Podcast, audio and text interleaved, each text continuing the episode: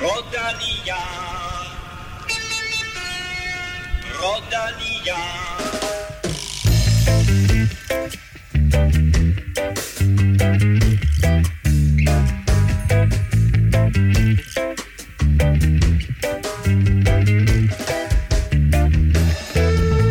Flanderen rundt står for døren, og det kigger vi naturligvis frem mod lidt senere, men vi skal også omkring weekendens to store opvarmningsløb i Belgien og have afslutningen på Katalonien rundt. Og så er Mathieu van der Poel officielt tilbage.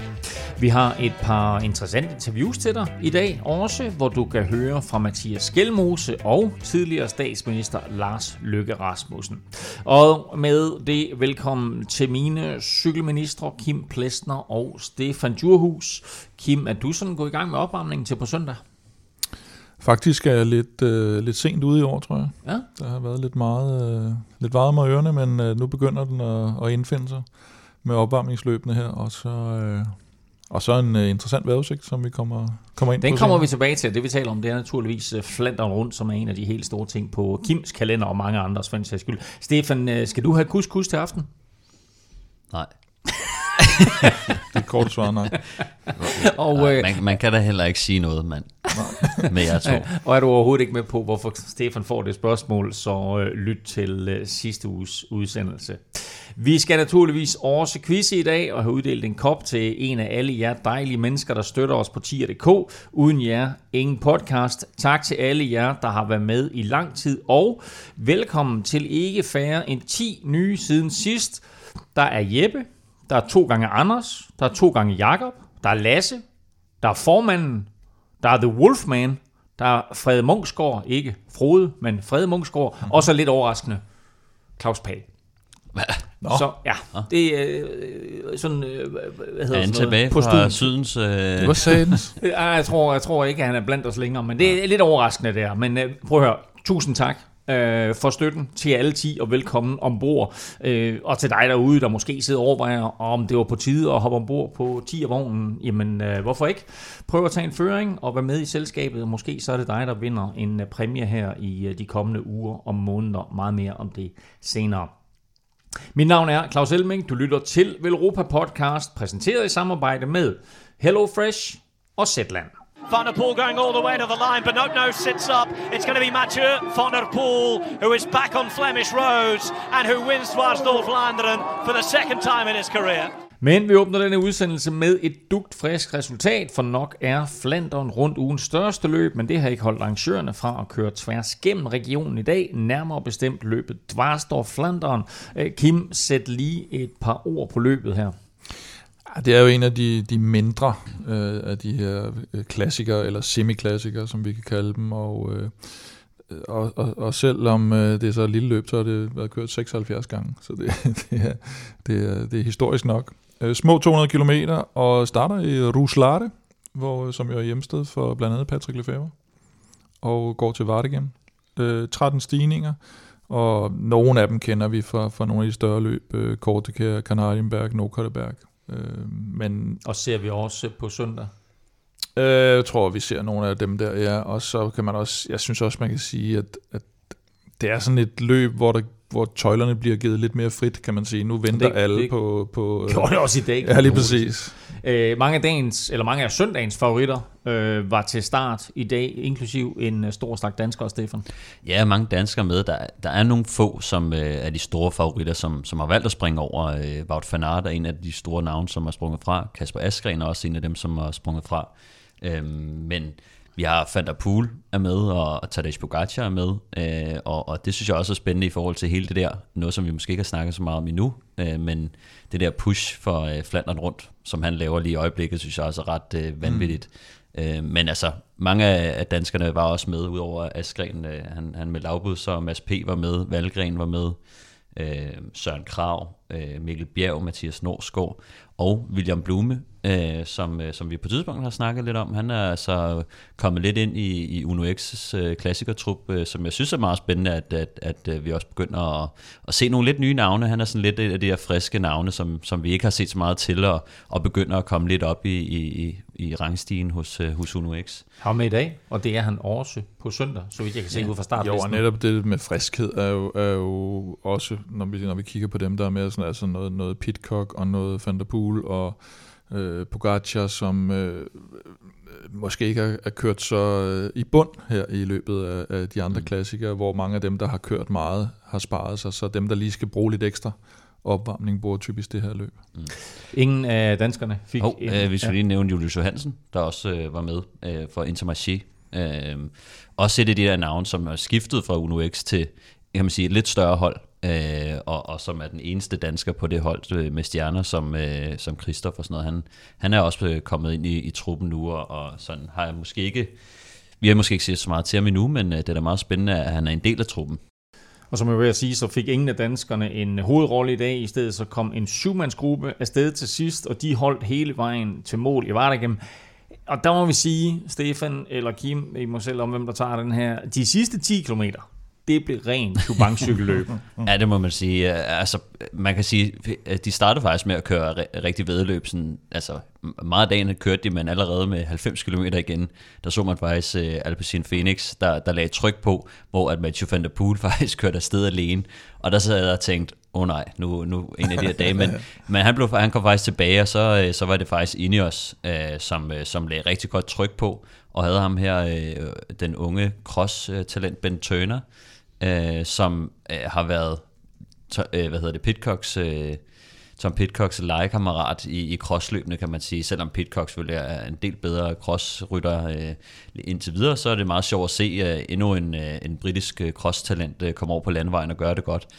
Øh, men, men altså, de kom afsted, og, og udover at øh, Pogacar faktisk var lige ved at køre op til dem alene øh, og lukke 30 sekunder på dem, så, så var der altså den her gruppe, der, der fik lov at, at, at køre sådan ren vedløb de sidste øh, 60 km, hvor, som du siger, øh, de sidste 10 mm. så fuldstændig vanvittigt ud, hvor en, at, at, øh, at alle, specielt, øh, hvad hedder han, Kampenarts, øh, lagde nogle vanvittige angreb, og der var nærmest ingen, der kunne holde hjul på hinanden, og, og ja, det, det, Men var det er også de typer, der er afsted, ikke? Det er alle sammen nogen, der er overgav, overgavmilde, overgenerøse med deres øh, føringer. Ja. Der, er- altså, det er sådan nogen, der, der, der ikke altid disponerer deres kræfter super godt. Altså, så vi de har kører bare. set øh, Kampenarts og, og Stefan Kyng. I hvert Pol, Pollitt Polit Van der Poel, øh, øh, ja. og, og vi Der, der har været lidt for, øh, for gode til at, at, at lukke nogle huller, hvor at man sidder og tænker, det var måske ikke lige din, din opgave at lukke det der hul. Øh. Men øh, ja, det ender jo så med, at øh, Matthew van der Poel, han kommer ind og, og, og vinder spurten. Ham og Thies Benot kommer ind sammen alene foran de andre. Øh, Kampenarts kører et par gange øh, og får et par store huller, Ja. øh, men bliver lukket, og så kommer så slår Thies Benot faktisk kontra. Ja. At kører et flot løb. Thies Benot mm. igen har haft et, et forrygende forår, øh, hvor han har blandet sig i rigtig meget og rigtig mange løb, og øh, her der øh, slår han kontra, og den lukker Mathieu van der Poel. Og så napper han spurten i overlegen stil. Kører nærmest en Kasper Askren fra Flandern sidste års spurt. ja. ja, altså han, tager- han tager den fra spids. Jeg tror også godt, Matthew van der Poel, han ved godt, at han er en, plejer at være en del bedre mm. end, øh, end Thies Benot i, øh, i, i sådan en slags spurte, som jo- altså, han er jo heller ikke kendt for, at- for at spurte, så man kan også godt se, han, han, satte- troede ikke han rigtig på det. sig Hvad var det? Han, han, han, Han spurgte 100 meter ud af de 250, ikke? Ja, så, Cirka. så satte han sig ned og tænkte, det, det, der var jeg sgu ikke nok. Han satte sig ned og klappede af Van Han klappede faktisk ja. af Van der Poel, det var- hvilket også er meget, øh, meget, meget fint at gøre, synes jeg er meget god kado, men jeg, altså, jeg sidder også og tænker på, øh, altså, hvor, hvor stor klasse der egentlig er i, i Jumbo-truppen, at øh, de kan lade ja. Wout van Aert blive derhjemme, og så stadig køre en anden plads hjem, som, ja. som nogle gange er det bedste, man kan få ud af det, når Van der Poel han er med. Men dermed må vi også bare sige, at uh, Van der Poel er tilbage, og lægger jeg højt mærke til, at både Stefan, Kim og undertegnede nu er begyndt at sige Mathieu Van der Poel. Jeg tror, jeg åbnede udsendelsen med at sige Mathieu Van der Poel. Men uh, han hedder altså åbenbart Kim Mathieu Van der Poel. Ja, Sådan, og, og nærmest med et stumt el. Sådan Mathieu Van der Poel. et, et nærmest stumt el. et nærmest stumt el, Mathieu Van der Poel. Men jeg synes faktisk, vi fandt ud af det dengang, at øh, Remco van Evenepoel også var, også øh, var med, at øh, fandt vi ud af, Even, Fan Evenepoel. Van Evenepoel. Van Even, nå, ja, at han, øh, Ja. Der skal vi finde ud af, hvordan, hvordan udtaler man hans navn, ikke? Og jo. der synes jeg også, den, den kommer op. Men det er altså... Han sagde det selv. Selvom det er belgisk, og det er hollandsk, men... Der var store roser til, fra, fra Van der Poel faktisk efterfølgende til uh, Victor Kampenart, så sagde, at uh, han var faktisk den stærkeste på dagen, men uh, det var altså Van der Poel, der endte med at få uh, sejren her. Det gør han foran Tis Benucci 2,1 ind, lige foran uh, et, uh, ja, en jagtende femmandsgruppe, og den spurt, den vandt Thomas Pitcock, og så må Victor Kampenart efter en forrygende dag på cyklen, og meget ihærdig, mange angreb, meget initiativ, så slutter han med en meget, meget irriterende fjerdeplads. Bedste dansker blev Søren Krav på 17. pladsen. Også kvinderne kørte Dvarstor Flandern i dag, og der vandt øh, den lille øh, italienske sprinter Chiara Consonni. Ja, altså de kører jo en, øh, en, en rute på, på 120 km og 15 brostenstykker, og efter flere små udbrud, så, øh, så kom der altså en, en cirka 30 kvinder øh, til, samlet til mål, og der var det altså den øh, lille søster Chiara Consoni, lille søster til Simone Consoni, som vi kender mm. på, på herresiden, øh, og som også er rimelig hurtig. Øh, ja. Men, øh, men Chiara Consoni, hun, hun vandt altså at sprinte der og, og viser igen, at hun faktisk også er, altså hun har, hun har kørt øh, rigtig godt øh, indtil videre i sæsonen. Vi havde to danskere med, Cecilie Utrup Ludvig og Pernille Mathisen. Cecilie kom ind sammen med første gruppe, men øh, kunne ikke rigtig blande sig i spurten og blev nummer 24, mens Pernille hun kom ind 9 minutter efter vinderen. Og nu skal vi. Quiz! Og det var jo en magtdemonstration i sidste uge, hvor Stefan øh, vandt 3-0 og dermed pludselig bragte sig i spidsen 5-3. Og i dag, der skal vi så fokusere på flanderne rundt, og der tænker jeg allerede, at du har en lille fordel, øh, Kim. Øh, og derfor så vil jeg sådan lige lade det være op til jer. Vil I have sådan en historisk quiz, eller vil I have en last man standing? Ja, jeg er på en, en, en last man standing. Ja, det er fint. Så kører vi en last man standing, ja, ja, og det vil sige, den som øh, sidst svarer rigtigt, får, får point. point. Og øh, spørgsmålet i dag er, øh, siden 1990, som er den der magiske grænse, vi starter fra, fordi det, oh. det, det er der Kim, eller der Stefan, han, øh, det er der du føler, ikke? 1990? Jeg vil godt have før 1990. Ja, men vi tager efter 1990. Øh, nævn alle de ryttere, der har været på podiet mindst to gange. I Flandern rundt. Kan, er, ved du, kan vi, kan vi få noget, hvor mange der er? Eller? Ja, der er, det, det, det, det, det skal jeg nok sige lidt senere. Eller stopper du også bare, når ja, det bliver for mærkeligt der, at høre Der er faktisk ikke så forfærdeligt mange. Der er ikke så forfærdeligt mange. Jeg tror kun det er 10-12 stykker. Jeg skal nok lige finde den aktieantal lidt senere. øhm, men... Øh, er, det ved jeg ikke nu. Nej. Er, er, er spørgsmålet forstået? Ja, spørgsmålet er forstået. Ja. Godt, så har jeg kun én ting til jer to, og dig, der sidder og lytter med. Lad nu være med at google. Det blev desværre ikke til en dansk vinder i weekenden, hvor vi ellers fik set, at de danske rytter er i fin form inden Flandern rundt, men øh, måske mangler lige det sidste, og for fleres vedkommende faktisk et hold til at bakke dem op. Fredag var der E3 Saxo Bank Classic, og søndag blev der kørt genvevel gennem, og øh, vi lægger ud med førstnævnte, hvor vi må konstatere, at verdens bedste cykelhold lige nu hedder Jumbo Visma. I hvert fald i øh, brostensklassikerne kan man sige. Øh, og og jeg, jeg synes, at eller ikke noget, jeg synes, øh, deres, deres overlegenhed i, øh, i E3, det, det ødelagde et løb, som normalt er rigtig spændende. Men, øh, men Wout van Aert og Laporte, de, de kørte et, et, et, so, et, et duo-angreb, og, og der var aldrig rigtig, altså der var jo aldrig rigtig spænding om, om udfaldet i det løb, efter de stak afsted. Ja, ja altså, vi sad jo og ventede på øh, den der duel og det der frem og tilbage og sådan noget. Øhm, og, og den, den røg jeg sgu lidt af, da, da ja. de to de, de strøg afsted, og, og, og der på ikke, Paterberg. Ja, der, der var, det var bare tydeligt, at der var ikke rigtig kræfter og, og nok øh, enighed til, at, at kunne for alvor sætte efter dem og, og hente dem igen, selvom det var mange af de der rytter, hvor man tænker, de, de skulle, det er nogle stærke rytter, og nogen, som ja. godt kan træde en, en, en fin mølle her. Altså, det er ikke nogen, øh, det er ikke sådan nogle, de der snedige folk af, hvad hedder de, øh, Sonny Colbrelli og øh, sådan nogle Nej, der typer, der, der ikke rigtig har lyst til at føre. Og det er heller ikke et lille løb, jo.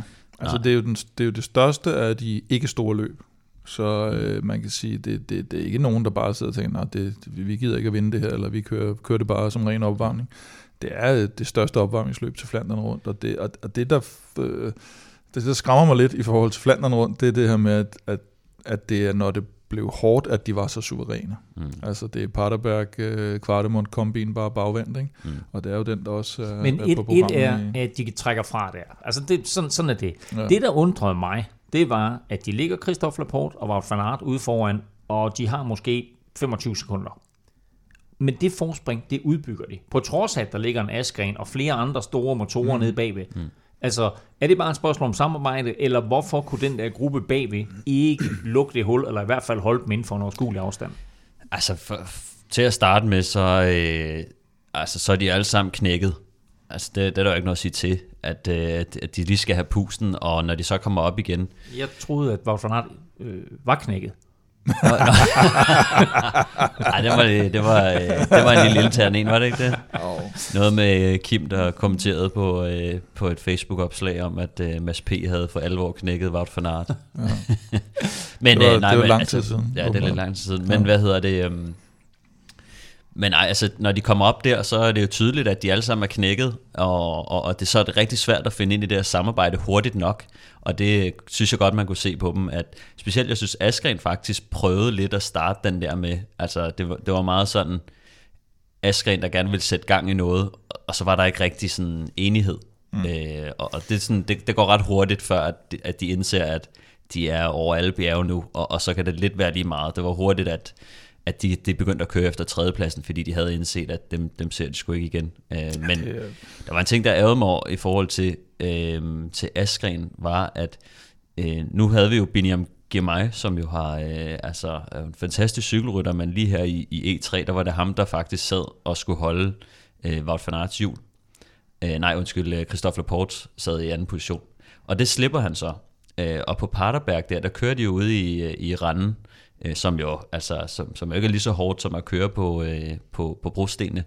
Og der har de jo normalt i øh, Flandern rundt, har de jo banderne, eller hvad hedder de, øh, mm. jo banderne op, så, så de står i randen, sådan, så man skal køre på øh, brostenene.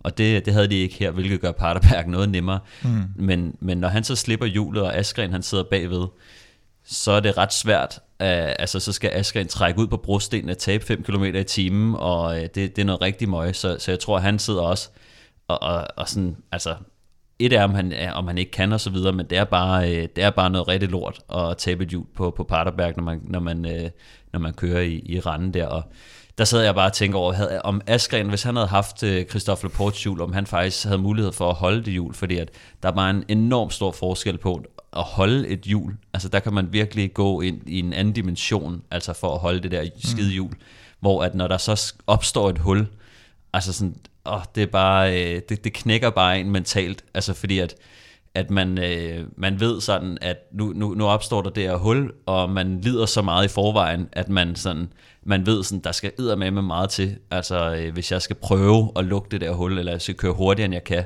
fordi man føler, man, gør, man kører alt, hvad man overhovedet kan. Øh, men, men der er bare noget magisk i det der med at holde et hjul, altså, og det, det, det havde bare... Øh, så for mig, der ødelagde William giver mig lidt øh, Asgrens chancer, øh, for at sige det lige ud. Men, øh, men altså, man kan heller ikke blame ham, fordi at, øh, han, øh, han havde debut i løbet også, ikke? Og mm. debut på brosten i det hele taget. Øh, så man kan også både have den af for, at han faktisk sad der øh, og kørte et flot cykelløb, men med, med, med ren danskerhat på, så, øh, så, så irriterede det mig faktisk lidt. Og da først det hul, det opstår, så ser man ikke Christophe Laporte og Wout van Aert igen. Og det her, det var jo næsten en magtdemonstration, eller det vi så i Paris-Nice. Og igen, Kim, mm. er det med Christophe Laporte i en af hovedrollerne. Ja, han har jo simpelthen haft et helt forrygende forår, og der har været meget snak om den her kæmpe forvandling, han har foretaget øh, over til, til Jumbo, men man glemmer lidt, at han rent faktisk var en rigtig, rigtig god cykelrytter inden. Øh, jeg mener, han bliver 11'er i, øh, i Flandern rundt sidste år. Jeg tror faktisk, han bliver 2'er i Dvars, øh, Dor Flandern sidste år. Og, øh, og i, i, i Flandern, der bliver han jo øh, 11 mellem øh, Dylan van Barle og, og Thies Benoit. Og så øh, Benot, undskyld. Øhm, så, så det er jo ikke, fordi han ikke kunne køre på cykel før, og det er ikke, fordi han ikke kunne køre på brosten før, og det er ikke, fordi han ikke kunne køre klassiker før. Og nu har han så bare lige fået det der lille ekstra, at han, han nu sidder med nogle holdkammerater, som også kører rigtig, rigtig godt på cykel i de her løb, og det har han savnet før hos, øh, hos Kofidis selvfølgelig.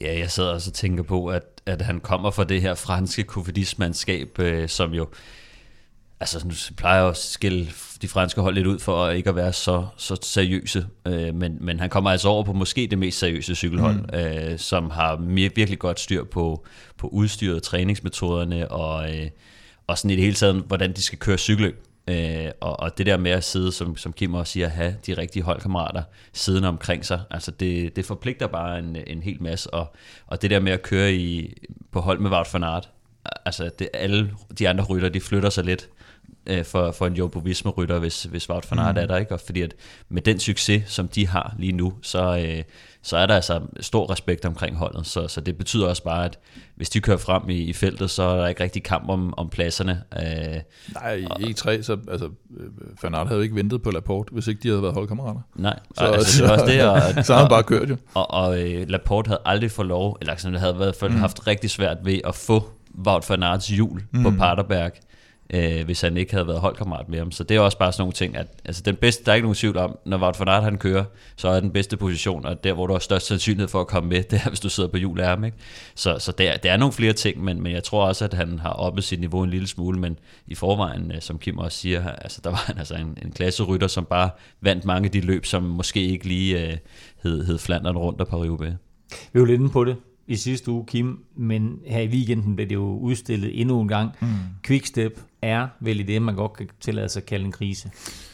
Ja, i hvert fald i, i klassikerterrænet op nordpå, der, der har de slet ikke lignet sig selv, og, og Askren har været sådan mere eller mindre den eneste, der har, der har kørt ordentligt. Uh, Senechal har egentlig også, uh, Florian Senechal, men han har været lidt uheldig med nogle styrt, uh, og så ellers har der været sådan lidt, uh, lidt sygdom og lidt... Uh, det, det, det har bare ikke spillet. Altså, til gengæld har de jo nede øh, i Italien og Spanien, har, har de unge gutter, Mauro Schmidt og Ethan Vernon og Andrea Baggioli vundet vundet etaper, så, så de vinder jo stadigvæk deres cykelløb. Jeg tror, de ligger to og stadigvæk på... på Men altså et af at vinde de der små etabeløb og sådan noget. Altså, er ja, det, det, det, om, at for Lefebvre, der betyder det noget, at han har folk på skammen jo, jo. og helst på det øverste trin Absolut. i klassikerne. Men han siger jo så også, øh, som også er rigtigt, at nu, øh, nu gør vi det lige op, når der har været kørt Flandern rundt og Paris-Roubaix så ser vi, hvad bundlinjen siger. og, og i princippet også uh, Ardenner klassikerne, for hvis de står med en, to-tre sejre efter det, så er deres forår jo fuldstændig reddet. Men det ser ikke, det ser ikke lovende ud lige nu. Ej, jeg sidder også og tænker, i Alaphilippe, øh, godt nok kørte han, øh, blev han toer i, i, i åbneren nede i Provence, ja. øh, men han har jo ikke været på det der niveau, øh, som vi plejer at kende ham fra, og, og han har også været, øh, været, har han ikke også været ramt af noget sygdom, mener jeg, og sådan noget måske ikke nok til at, at, at afskrive ham helt, øh, fordi at rigtig mange har været syge og, mm. og, og stadig kørt øh, godt, men, men de har virkelig manglet den der storkørende Alaphilippe, øh, synes jeg godt, man kan se på, på at give lidt øh, kolorit på det. Øh, samtidig så synes jeg også, at jeg har savnet virkelig at se øh, Stibar. Øh, mm. har sådan, man har set ham sådan angribe lidt nogle gange, men der har slet ikke været øh, samme, kan man sige, mm. øh, hvad hedder det, der har ikke været samme bund i det, og han har ikke kunne gøre det lige så mange gange, og jeg har slet ikke, jeg tror slet ikke, jeg har set Yves Lampard øh, på noget tidspunkt i sæsonen indtil videre. Øh, han plejer jo ellers at, at imponere i det der øh, E3 og Drastor og de her løb, hvor han faktisk har mulighed for at, at altså i hvert fald over de sidste par år, mm. har han haft fået lov til at, at gå efter de der, ikke? Øh, mener jeg da også, han har vundet Drastor faktisk. Øh, og så synes jeg, at Senechal har jo været, har været god nok. Øh, men altså, Askren har også været god. Ballerini, som var faktisk også reddet dem sidste år i, øh, var det omløb, han vandt. Øh, der, altså han, han, han var der til, lige til at redde dem, så de, de slap også lidt af sted med det sidste år øh, i nogle cykelløb, hvor det gik lidt i, i koks, ikke? men altså, man, man må også bare sige, det har været øh, altså mange hold, og især Quickstep har været sygdomsramt og, og har været lidt nede skrave øh, jorden. Mm. Øh, så, så, så det er også svære vilkår, men jeg synes heller ikke, at deres generelle niveau har været, hvor det, hvor det plejer. Vi, uh, vi gør boet op efter de mm. to store løb her ja. over de næste, eller tre store, som man tager Amstel med over de øh, næste tre uger. Øh, nu sagde jeg godt nok tidligere, at danskerne de viser fint frem i weekenden, men udover Askren og så lige, at løbet her, det jo hedder noget med Saxo Bank, så var der ikke meget rødt hvidt over E3, Kim. Nej, de gemte lidt. Heldig, øh, heldigvis kom de igen søndag, som vi kommer tilbage til senere på, ja. på Genvevelgem. Men nej, det var ikke, øh, det var ikke imponerende.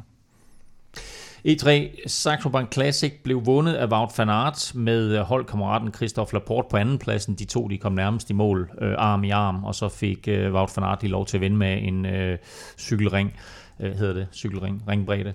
Øh, Stefan Køng snød faktisk forfølger gruppen og øh, kommer alene ind på tredjepladsen, mens Kasper Askren lige nøjagtigt fik en top 10 placering øh, året efter han altså vandt løbet, og øh, så en fyr fra Eritrea, som du har nævnt et par gange, Stefan.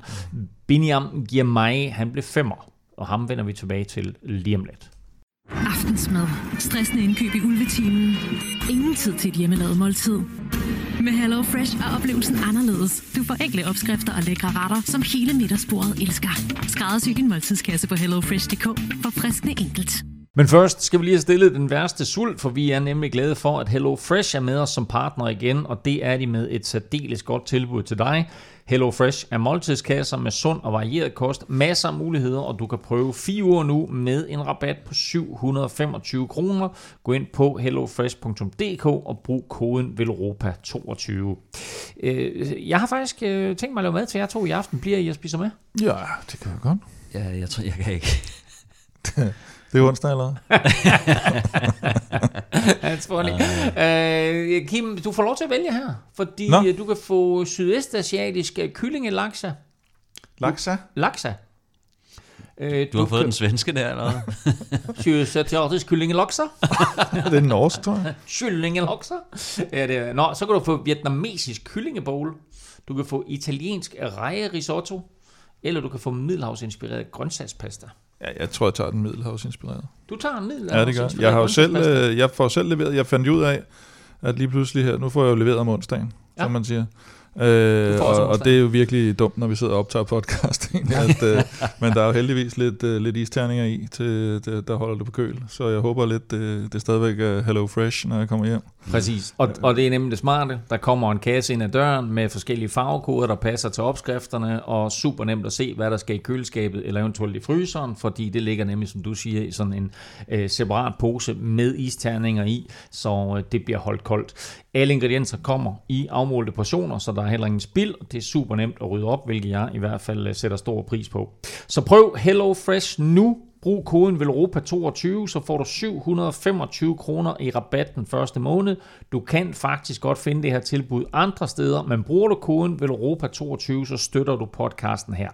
Og som det ser ud nu, så er det faktisk sidste gang lige nu, at HelloFresh de er med os i den her ombæring. Så skal du benytte det her tilbud, så skal det være nu Velropa 22, så får du altså 725 kroner i rabat. Del gerne det her tilbud med venner og bekendte, så vi kan komme ud til så mange som muligt, og overbevise HelloFresh om, at de fortsat skal være en del af Velropa podcast. Søndagens Gent Wevelgem blev både et godt cykelløb og historisk, for mens alle kiggede på de store favoritter, så snød en ung mand fra Eritrea alt og alle. Biniam giver mig af navnet, hvis du ikke har hørt det endnu, men øh, vi kan vel godt forvente, at det ikke er sidste gang, at vi skal holde øje med ham her. Nej, bestemt ikke. Øh, han øh, blev jo to ved U23 VM sidste år, hvor han øh, blandt andet slår øh, ham her, Olaf Koich, øh, den, den, den lynhurtige hollænder, i spurten om, om øh, sølvmedaljen, og i, i år lægger han sig ud på, på Mallorca, øh, i Mallorca-serien, og vinder Trofeo Alcudia.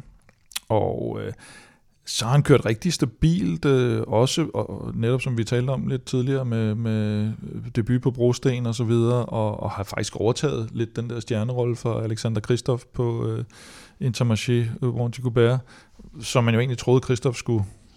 Øh, hvad skal, han, han gik jo lidt et niveau ned for at, at få den her lidt stjernerolle måske på et hold, ikke? og så er han bare blevet overhalet indenom med ham, den 21-årige gut her. Øh, bliver syver i Drom Klassik, som Vingegaard vinder.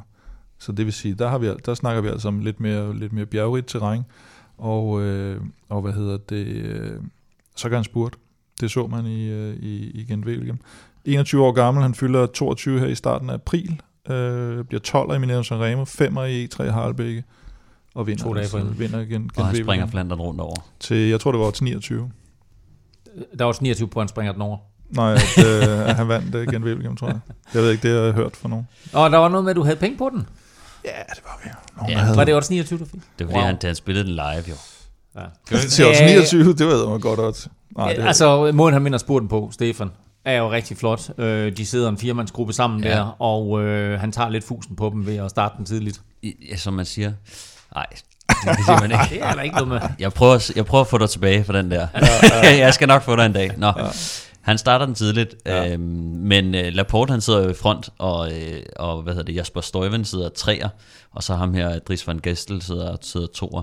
Og Girmay, han, øh, han starter den bare med at spurte, og jeg tror faktisk, at øh, hvad hedder han, øh, Jasper Stuyven ser ham i hvert fald køre, men han vælger så bare at vente, og, og Laporte, øh, han er bare lidt for langsom til at, til at reagere, øh, mm. og, og der var skaden altså sket, fordi at både han fik det der forspring øh, på de andre, og så tror jeg bare, han overraskede vildt meget i forhold til, hvor hurtig han er. Altså jeg tror, at, øh, at Laporte, som også er en meget hurtig herre, øh, har vundet altså, flere spurter, og, altså, og, og Jasper Stuyven er jo også virkelig hurtig.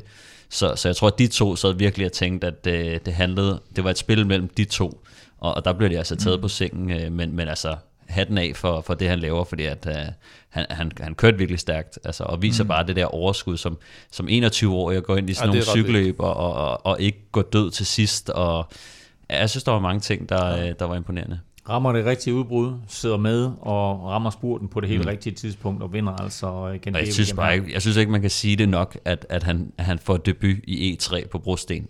altså sådan, og, så, øh, mm. øh, og så vinder han gen Wilhelm lige efter. Altså det synes jeg bare er fuldstændig vanvittigt, når man tænker på, at de her cykelløb er nogle af de sværeste at vinde. Ikke? Ja. Jo. Ja. Stor talent i hvert fald, som vi helt sikkert kommer til at snakke meget mere om. Øh, Kasper Askren sad igen med fremme, men igen var han mutters alene. Der var ikke en quickstep-rytter i nærheden. Øh, til gengæld så viste andre danskere så flot frem. Ja, jeg synes, det var, det var specielt stærkt hver gang, stort, eller stort set hver gang, eller måske endda hver gang, man, øh, de ramte Kemmelberg de her tre gange. Så var det øh, Wout van Aert, der forsøgte at, at lave den her afgørende øh, udskilling, og så var det Mads P. og Kasper Askren, der, der stort set hver gang sad hjulet på ham. Og sidste gang var det vel egentlig Søren Krav, der også kom med op som en af de, ja. af de allerførste efter der. Så det, det, lover jo det lover lidt godt for sådan noget som Flandern, for det var det hårdeste moment mm. i, øh, i, mm. i, i løbet, kan man sige sådan øh, isoleret set. Øh, Genvevelgem er så ikke så konstant hårdt som Flandern, så der er for lang tid til næste, øh, hvad skal man sige, hårde udfordring, så, så det bliver ikke så afgørende, som, som de her hellingen bliver i, i Flandern rundt. Men, men netop derfor var det, var det vigtigt, at de, at de sad med der. Ja, jeg synes, det var, øh, det var ret øh, fedt at se, da Wout van Aert rykkede. Øh, jeg tror faktisk, det var sidste gang opad, hvor man ser mm. tre danskere lige hjulet af ham. Ja. Og det, der sad jeg og tænkte, okay, der, der, der, der alle tre danskere der, der, der er virkelig opkørende. Søren Krav, som du ikke helt Ja, han, han kørte også virkelig stærkt løb, ikke? Og, og ender jo faktisk med næsten at, at kunne komme op til, ja, til frontgruppen der. Altså der, øh, man kan virkelig se, når han, øh, når han rykker, så, øh, så, så er det altså for alvor. Der, der kørte han altså væk fra, fra gruppen der og, og kommer og, ind. Det, det, det er et spørgsmål om tid, før Søren han vinder et eller andet i år. Fordi det han virker til at være på det niveau, vi så ham på for to år siden. Ja, ja det synes jeg, og måske endda bedre. Altså også det angreb, han lavede i Milano Sanremo, synes jeg virkelig, man mm. kan se, at hold da kæft, han er, han er virkelig, virkelig stærk kørende lige nu, og øh, det er bare et spørgsmål om at, om at finde det rigtige moment, altså, og så kan man også sige, han er sgu også lidt alene på, på DSM-holdet, ja. øh, men, men altså, med, med, de, med det han har at køre med lige nu, der, der er det, der, som du siger, et spørgsmål om tid. Øh, Christophe Laporte blev øh, faktisk to, altså giver mig snøder alt og mm. alle, men øh, Christophe Laporte vinder spurten blandt de her tre, øh, tre andre, som, øh, som lidt øh, bliver overrasket selvfølgelig. Det vil altså sige to gange anden pladser, to gange to for, for Christoph Laporte her i weekenden. Mm. Ja, og det siger jo også noget, at, at, at Wout van Aert jo egentlig sad lidt og bakkede af for ham dernede. Der var mange, der tænkte sådan, vil han alligevel køre sin egen chance, fordi han jo trods alt kun havde en fjerdedel chance op i, i udbruddet, var det, var det bedre, at, at Wout van Aert også kom op til ham. Men der giver han med også den tillid. Øh, det så man jo også i, i Paris-Nice, hvor de jo takker ham med en mm. etappesejr og siger, det er jo det er fedt, det, fedt, at du kører sådan her. Og her får han sin egen chance, fordi han jo har lavet et stort stykke arbejde for, for, for holdet. Så, øh, så var van Aert, han kan godt sidde og kigge lidt på de andre nede bagved. Han behøver ikke at vinde øh, det hele.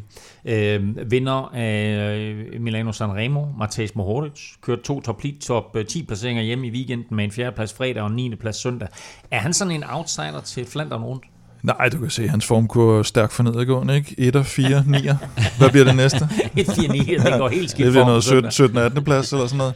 Nej, han, øh, selvfølgelig er han med. Han, han skal tages øh, seriøst på grund af den form, han har. Og øh, jeg sad lige, sad lige og tjekke lidt op på ham, og, og, og senest han kørte sådan et, et, et brostensprogram i, i foråret der blev han øh, femmer i Milano Sanremo og nier i, i Genvevelgem, altså nogenlunde, hvad, hvad, hvad han har præsteret i år. Øh, men der bliver han så kun øh, 41-70 i, øh, altså 41 og 70 i Flandern rundt og Paris-Roubaix, så han, øh, han skal alligevel lige træde et, et rigtig godt skridt opad for at, at, at komme op blandt de her, og vi skal også huske på, at Milano Sanremo sejren jo kom, kom i stand på den der hæsblæsende nedkørsel. Eller så skal han bare køre 90 km udefra, som han, øh, som han plejer. Du sagde lidt tidligere, Kim, at øh, E3 sådan var det største af, af de næststørste løb. Mm. Øh, men det interessante det er jo her, at Gent Wevelgem faktisk bliver et bedre cykelløb i weekenden end E3. Ja, helt afgjort, og det, og det plejer jo ikke det plejer jo lidt, som vi var inde på sidst, at det er sådan lidt andendagsgildet, ligesom at kørende er det til omløb. Øh, men her har vi faktisk i, i foråret set, at, at, at det, det hårdeste løb bliver afgjort øh, Øh, relativt langt udefra og bliver domineret så meget af nogle, nogle enkelte rytter, øh, Wout van Aert og, og hans hold, at det faktisk har gjort det mindre interessant, sådan at det netop har, faktisk var måske Kyrne og Genvevelgem, der var de, de mere interessante. Og det er det, jeg kan være sådan en lille smule nervøs for i forhold til Flandern, altså om Jumbo simpelthen er så stærke, at, øh, at de også... Der er ikke noget sted at gemme sig i Flandern, når de først de kommer ind på de her rundstrækninger ned omkring Odenarte, så, så, så, så det er simpelthen øh, de stærkeste, der, der vinder der. Og det, det kan det, det kan vi håbe på, at der er nogen, der får, at Quickstep lige pludselig finder noget rytme, mm. eller hvad fanden ved jeg, eller får sat nogle folk ud foran. Men lad, lad, os, lad os vente med at tale om det, til vi kommer ja. til, til Flandern rundt sidst i udsendelsen. Øh, lad mig bare konstatere her, at øh, et Eritrea får sin første World Tour vinder. Øh, Biniam Girmay vinder. Kent øh, Wevelgem, Christophe Laporte bliver toer, og Christian Gessel treer. Søren Krav kommer ind alene øh, foran øh, forfølgerne øh, som femmer. Mads P. bliver syver. Askren og Valgen til øh, sådan stille og roligt ind i mål som henholdsvis nummer 32 og 35. De er forhåbentlig alle fire med til sommer, når der er turstart på dansk grund. Øh, I sidste uge var der 100 dage til enkeltstarten i København fredag den 1. juli, og i den forbindelse var der en øh, stor anlagt forfest og reception på Københavns Rådhus. Her talte jeg med en mand, der i den grad sad med helt fremme, da Danmark skulle overbevise de stive franskmænd, og der mener jeg ikke sådan beruset stive, mere sådan stive betrækket, øh, franskmænd om, at øh, Tour de France i Danmark er en god idé. Jeg spurgte nemlig tidligere statsminister Lars Løkke Løkke Rasmussen om, hvordan han har det nu, hvor det endelig er lykkedes. Jeg er stolt på Danmarks vegne, altså fordi det er jo ikke nogen naturlighed, at verdens største cykelløb ligesom synes, de vil starte i København. Og jeg er også stolt over det øh, sammenhold i Danmark, der har gjort det muligt, fordi der er jo godt nok mange, der har, øh, der har trukket med. Altså Alex og Joachim, der i sin tid var nogle af de første, der fik tanken. Øh, folk, jeg kender, der første gang de adresserede på et om og sagde, vi skal have Grand Depart i Danmark, så sagde det kan I godt få, men så skal I flytte landet noget tættere på Frankrig til at det lykkedes, øh, og det er overborgmester Frank Jensen, det er min gamle beskæftigelsesminister Troels Lund, der lader mange kræfter i det. Det er kronprinsen. Øh, vi havde en meget, tror jeg, i den her sammenhæng vigtig middag på Marienborg, da Prudhomme var heroppe en gang, det må have været 15 eller noget, hvor jeg, 16, det kan jeg ikke huske, jeg inviterede ham på, på Marienborg og ringede til kronprinsen og sagde, at han ville med. Øh, og det var sådan i virkeligheden ret uformelt øh, drengemiddag, ikke? Med, med Alex og med øh, kronprinsen og med Troels Lund og mig selv og og kæmpe god stemning, og Alex har senere fortalt mig, at da de så kørte tilbage til København, så var øh, Prudhomme sådan, jeg har været til mange middage og sådan noget, men det har mest været, altså efter at aftalen var lavet, ikke? der er sgu ikke nogen, der har inviteret mig med royal familie og alt muligt før. Øh, de der ture til Frankrig, hvor man fik lov at køre med en rød bil, og hvor jeg næsten, jeg har, jeg har en video på min telefon, øh, hvor han næsten får fortalt sig to år før det bliver annonceret. Og så er lyden så dårlig, vi er nødt til at tage det om, og så i den anden version, der har han sådan rettet sig selv ind og er sådan mere perhaps, perhaps, perhaps, ikke? Men det har været fantastisk at opleve. Er det også med en lille smule vemod, at du ligesom ikke selv står i spidsen for den danske delegation, når de kommer? Ja, altså det, det er klart, at det har været sjovt at have været statsminister, men nu ikke kun på grund af Grand Depart, sådan mere i al almindelighed. Jeg er så rigtig øh, stolt af, at, øh, at organisationen bag har været flinkere at invitere mig hver gang øh, da man øh, offentliggjorde ruterne over i Vejle, og nu her i dag også. Øh, øh, jeg bliver sgu også stolt, når, når, når Brydom, han står og nævner mig på talerstolen her i dag. Øh, så man får sin egen lille bitte aktie i det, ikke? men selvfølgelig havde det været sjovt. Jeg kan huske, jeg skrev til Frank Jensen, øh, da der var en eller anden begivenhed, hvor jeg fik en sms fra ham, og skrev, vi må jo se, om ikke vi kan møve os frem på hos Andersens Boulevard og finde en eller anden lille plads, hvor vi kan stå og se i opløbet. Ikke? Selvfølgelig havde det været sjovt at have været med øh, helt frem i, øh, i førerfeltet. Ikke? Men der må man så bare tænke på de der stjerner og vandbær, ikke? At øh, Tour de France er, det er stjernerne, men hvis ikke også der var nogle vandbær, så ville der jo ikke være noget cykelløb, ikke? Og sådan må så nogen som Frank Jensen er jo så gå og tænke over det nu. så du og Frank Jensen er blevet vandbærer. Øh, du nævnte middagen, Lars. Ja. Øh, er der sådan en ting ud over det, som du tænker, det her det var et afgørende moment, eller det her det var en lille genialitet af os i forhold til at få Tour de France til Danmark? Ja, jeg tror, den der middag var vigtig, men det jeg husker aller tydeligst, det var, at jeg besøgte Macron lige da han var præsident, og øh, dagsordenen var hurtigt udtømt øh, i de sådan problemer, vi egentlig havde, og siger, er der ikke nogen andre ting? Og så siger, der er noget med, vi skal Tour de France til Danmark, og der vidste han ikke noget om det. Og så kom vi til at snakke, og han cyklede, han kendte Prudhomme, og jeg sagde, at jeg skal faktisk til Düsseldorf og se Grand Depart i Tyskland. Og så siger Macron, man skal ikke se Tour de France i Tyskland, man skal se det i Frankrig, du skal tage med mig. Og så blev det så aftalt, at jeg tog med ham ned, og vi havde en dag sammen. Og det, jeg husker meget, meget tydeligt, det var, da Macron fløj ud, så var han så flink op fra en eller anden bjergby og sige, helikopteren returnerer og kan flyve dig ned til dit fly bagefter. Da han gik ombord på helikopteren, for han havde siddet sammen med, med, med Prudhomme i bilen, jeg kørte i en anden bil, der sagde han, you shouldn't worry so much, Lars. You will get it, sagde han så. Og så stod Prudhomme ved siden af, og du ved, havde svært ved at finde en ansigtsmasse, der passede. Og der vidste jeg, altså vi får det. Og det var jo altså langt over et år, før vi fik det, ikke? Så det var en, det var en ret fed oplevelse. Tak skal du have. Stats, statsminister, nu vandbærer, Lars Løkke Rasmussen. Sådan er det. Tak. Øh, jeg ved ikke, hvad jeg synes om interviewet, men jeg synes, det lyder som en meget våd aften på øh, Marienborg. med ja. kronprinsen og Prydom og så videre. Øh, hver uge frem mod Tour de France, der får du et interview med en markant personlighed, der enten har haft en aktie øh, i, det faktum, at turen nu kommer til Danmark, eller har noget med turstarten at gøre. Og øh, nu går vi direkte fra Lars Lucky til Stefan Lucky Hans Djurhus, der nu vil trække ugens vinder af en Velropa Cup. Oh, fordi, fordi uh, traditionen tro, så trækker vi lov en Europa Cup, i hver udsendelse, og det fortsætter vi med her i 2022, ligesom der uh, måske allerede fra næste uge uh, kommer andre lækre præmier uh, til... Ved du, hvad jeg faktisk kan have med hjem fra Frankrig? Nå, hvad I anledning af ja. Guillemets uh, sejr. Nej eller ikke i anledning, det var fordi, jeg vidste godt, han ville vinde jo. Ja. Så tog jeg en Intermarché øh, pose med hjem, en Ej, indkøbspose. Ja, fedt. Et spørgsmål, om vi skal putte den i puljen. Du vil simpelthen give dem en plastikpose. Du, det, er ikke plads til sådan en, du kan købe ind i flere gange, Nå, så du ikke øh, ja, hæmmer miljøet. Den smider, vi med, den smider vi med i puljen næste uge. så kan man altså vinde både en kop og en øh, ægte øh, Biniam mig shopping. vi kan klistre sådan et øh, billede af ham på. Vil du øh, deltage i de her løgtrækninger, så er det nemt, og det gør du ved at støtte os inde på tier.dk, og som jeg sagde i sidste uge, det er billigt. Du, faktisk så bestemmer du selv, hvor billigt det er, om du vil give en 5 eller en 10, eller som flere faktisk her i den forgangne uge har gjort 15 kroner, så er det helt op til dig. Øh, beløbet er valgfrit, og du donerer hver gang, vi udgiver en ny podcast, og når du donerer, så deltager du altså hver uge i løgtrækning. Stefan, vi skal have fundet dagens vinder af en Europa Cup. Vi skal have fundet en vinder, og øh, Frank er Frankie vinder. Boy. Frankie Boy. Mm. Øh, Frank Winkler har vundet, øh, han har støttet i næsten et år. Okay. Øh, så, øh, så en af de øh, nye trofaste støtter, Fedt. vi har fået her.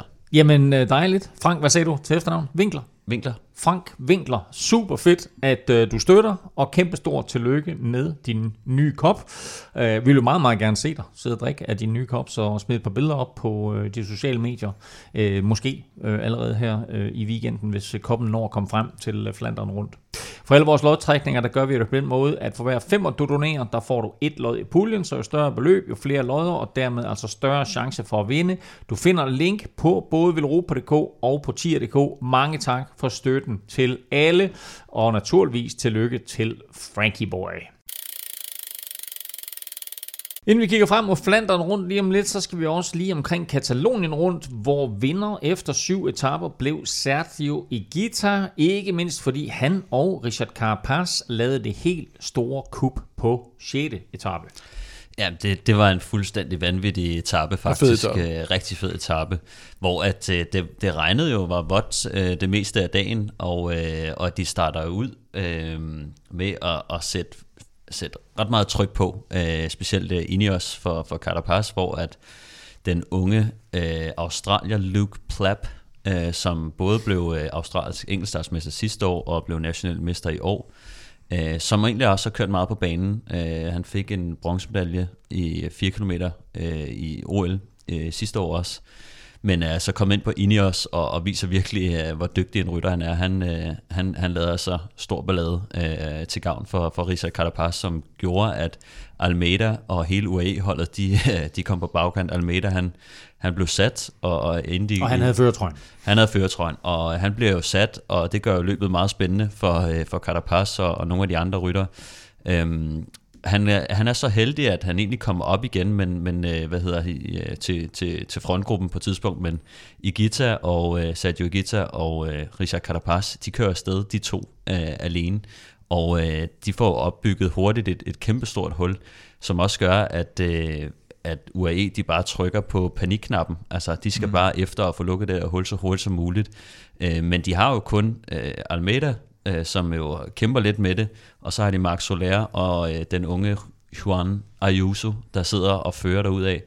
Og øh, der kan man sige, i bagklogskabens lys, øh, så lidt ret dumt, at de ikke lige øh, trak lidt luft ind og fik øh, nogle flere hjælpere op, fordi der var altså rimelig langt øh, tilbage. Jeg tror, der var 80 km eller sådan noget tilbage i etappen, så, så de kunne nok godt have, have lige øh, ventet lidt på, på at få et par ekstra hjælperytter op, fordi at senere øh, Marc Soler, han, øh, han går kold ret hurtigt øh, og slår ud med 47 km igen. Øh, der kan man godt se, han er sådan Han har ført færdig.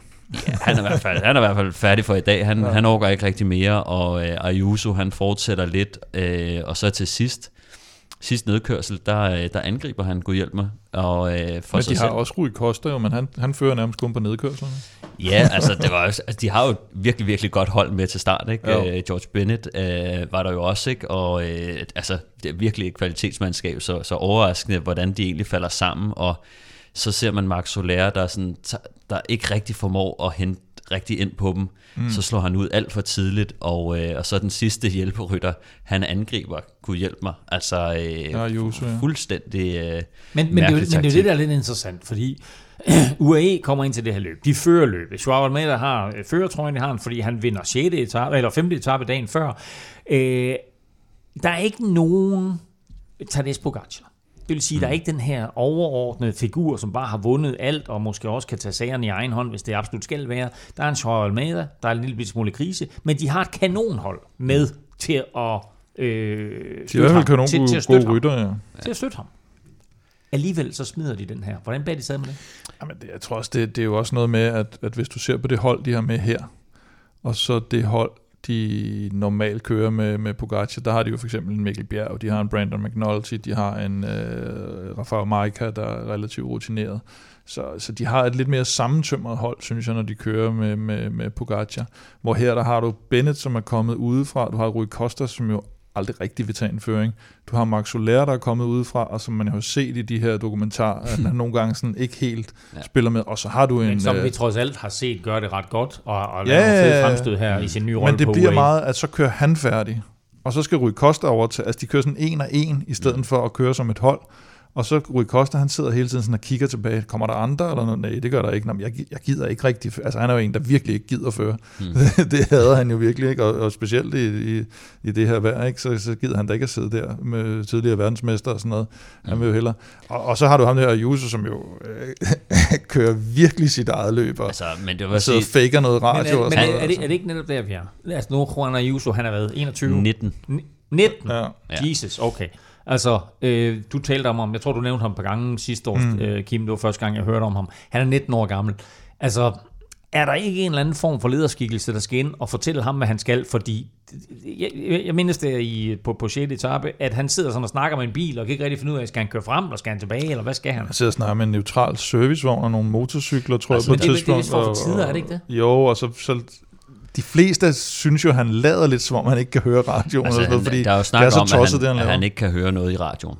Ja. Altså, der er ikke radiokontakt, øh, og, og derfor så er det lidt en undskyldning for det, han laver, fordi at man kan sige, der blev i hvert fald spekuleret i, tror han, at han kan lukke hullet op til de to forreste alene? Altså, Og jeg, vinde løbet. Ja, jeg ved, jeg ved slet ikke, nej, men han, han lå På jo ikke til at løbet. faktisk, ja. Altså, han, han Nej, nej. sidder med, han, hans holdkammerat er i, i føretrøjen, og de prøver jo at, prøve, at begrænse Ja, ja, det for, for Almeida, og prøve at se, om de kan hente dem. Jeg tror, på det tidspunkt, øh, da han kører, der er der halvanden minut op, eller sådan noget lignende, og han kører på nedkørsel. Ja.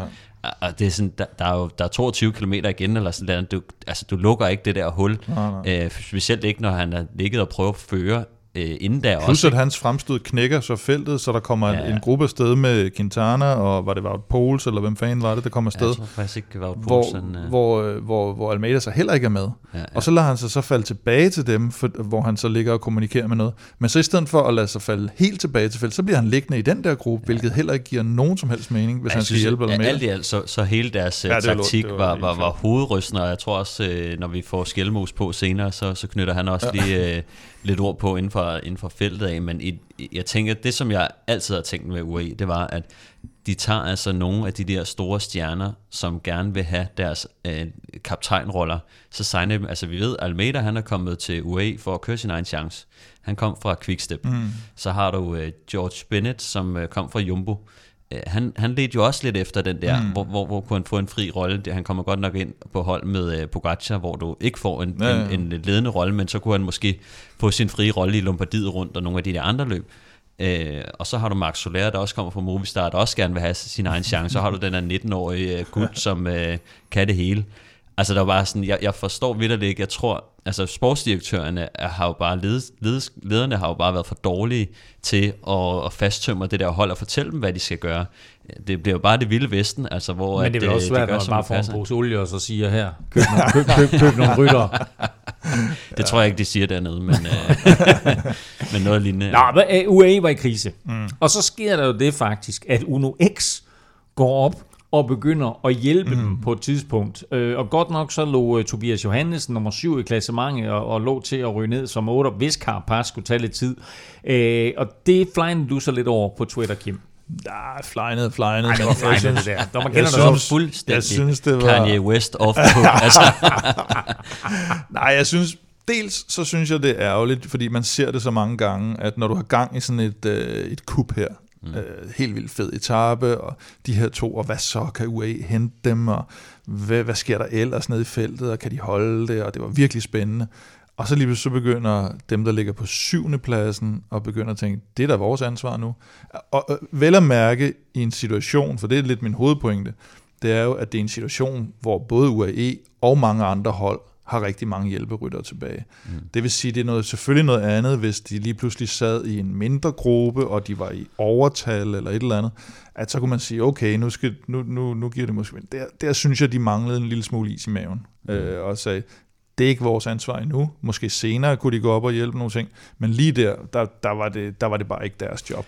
de lavede noget, der måske mindede lidt om, om det, man kalder en strafaktion. Ikke? Altså, hvor man, for, for at man har dummet sig, så, så ryger man frem for at føre. Altså, fordi der var altså det der med, at du har en syvende plads, øh, du kan dumme ned som 8. Måske håber de på, at de kan tage nogen på sengen og smide en rytter eller to, men det der med der, at tage ansvar på, på en syvende plads, hvor at det ikke ser lovende ud for at avancere i klassementet. Det var sådan Ja, lidt... også, eller noget med, at Tobias Johansen så kunne vinde etappen og sådan noget, men det, det er så det er så farfetched, at på det tidspunkt, der, der, der er det for det er for små marginaler, de kan vinde på og begynde at ofre et hold, at øh, der, der skulle de, der, efter min mening skulle de Men der, lige- der er en lille ting, jeg gerne vil bringe på banen her, fordi Stefan, altså om man bliver 7 eller 8, så er de fleste stikker, der tænker, er det ikke lidt lige meget? Mm. Øh, men der er jo kommet den her, og det er en regel, som de færreste er bekendt med, men der er kommet den her regel, der tror i kraft øh, omkring nogle UCI-point. Øh, og måske er det derfor, at det var vigtigt for Uno X lige at komme en ekstra plads frem i hierarkiet.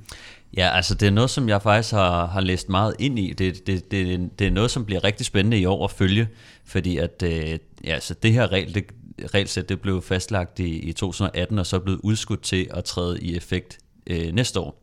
Mm. Og øh, reglerne er sådan helt kort fortalt, at øh, vi går fra 20 hold øh, ned til 18 øh, World Tour hold, og, øh, og altså, siden vi har 20 nu, så er der jo nogen, der skal sådan, i gåsøjne rykke ned øh, fra, fra World Tour niveau, og derfor ikke få automatisk adgang til alle de store løb.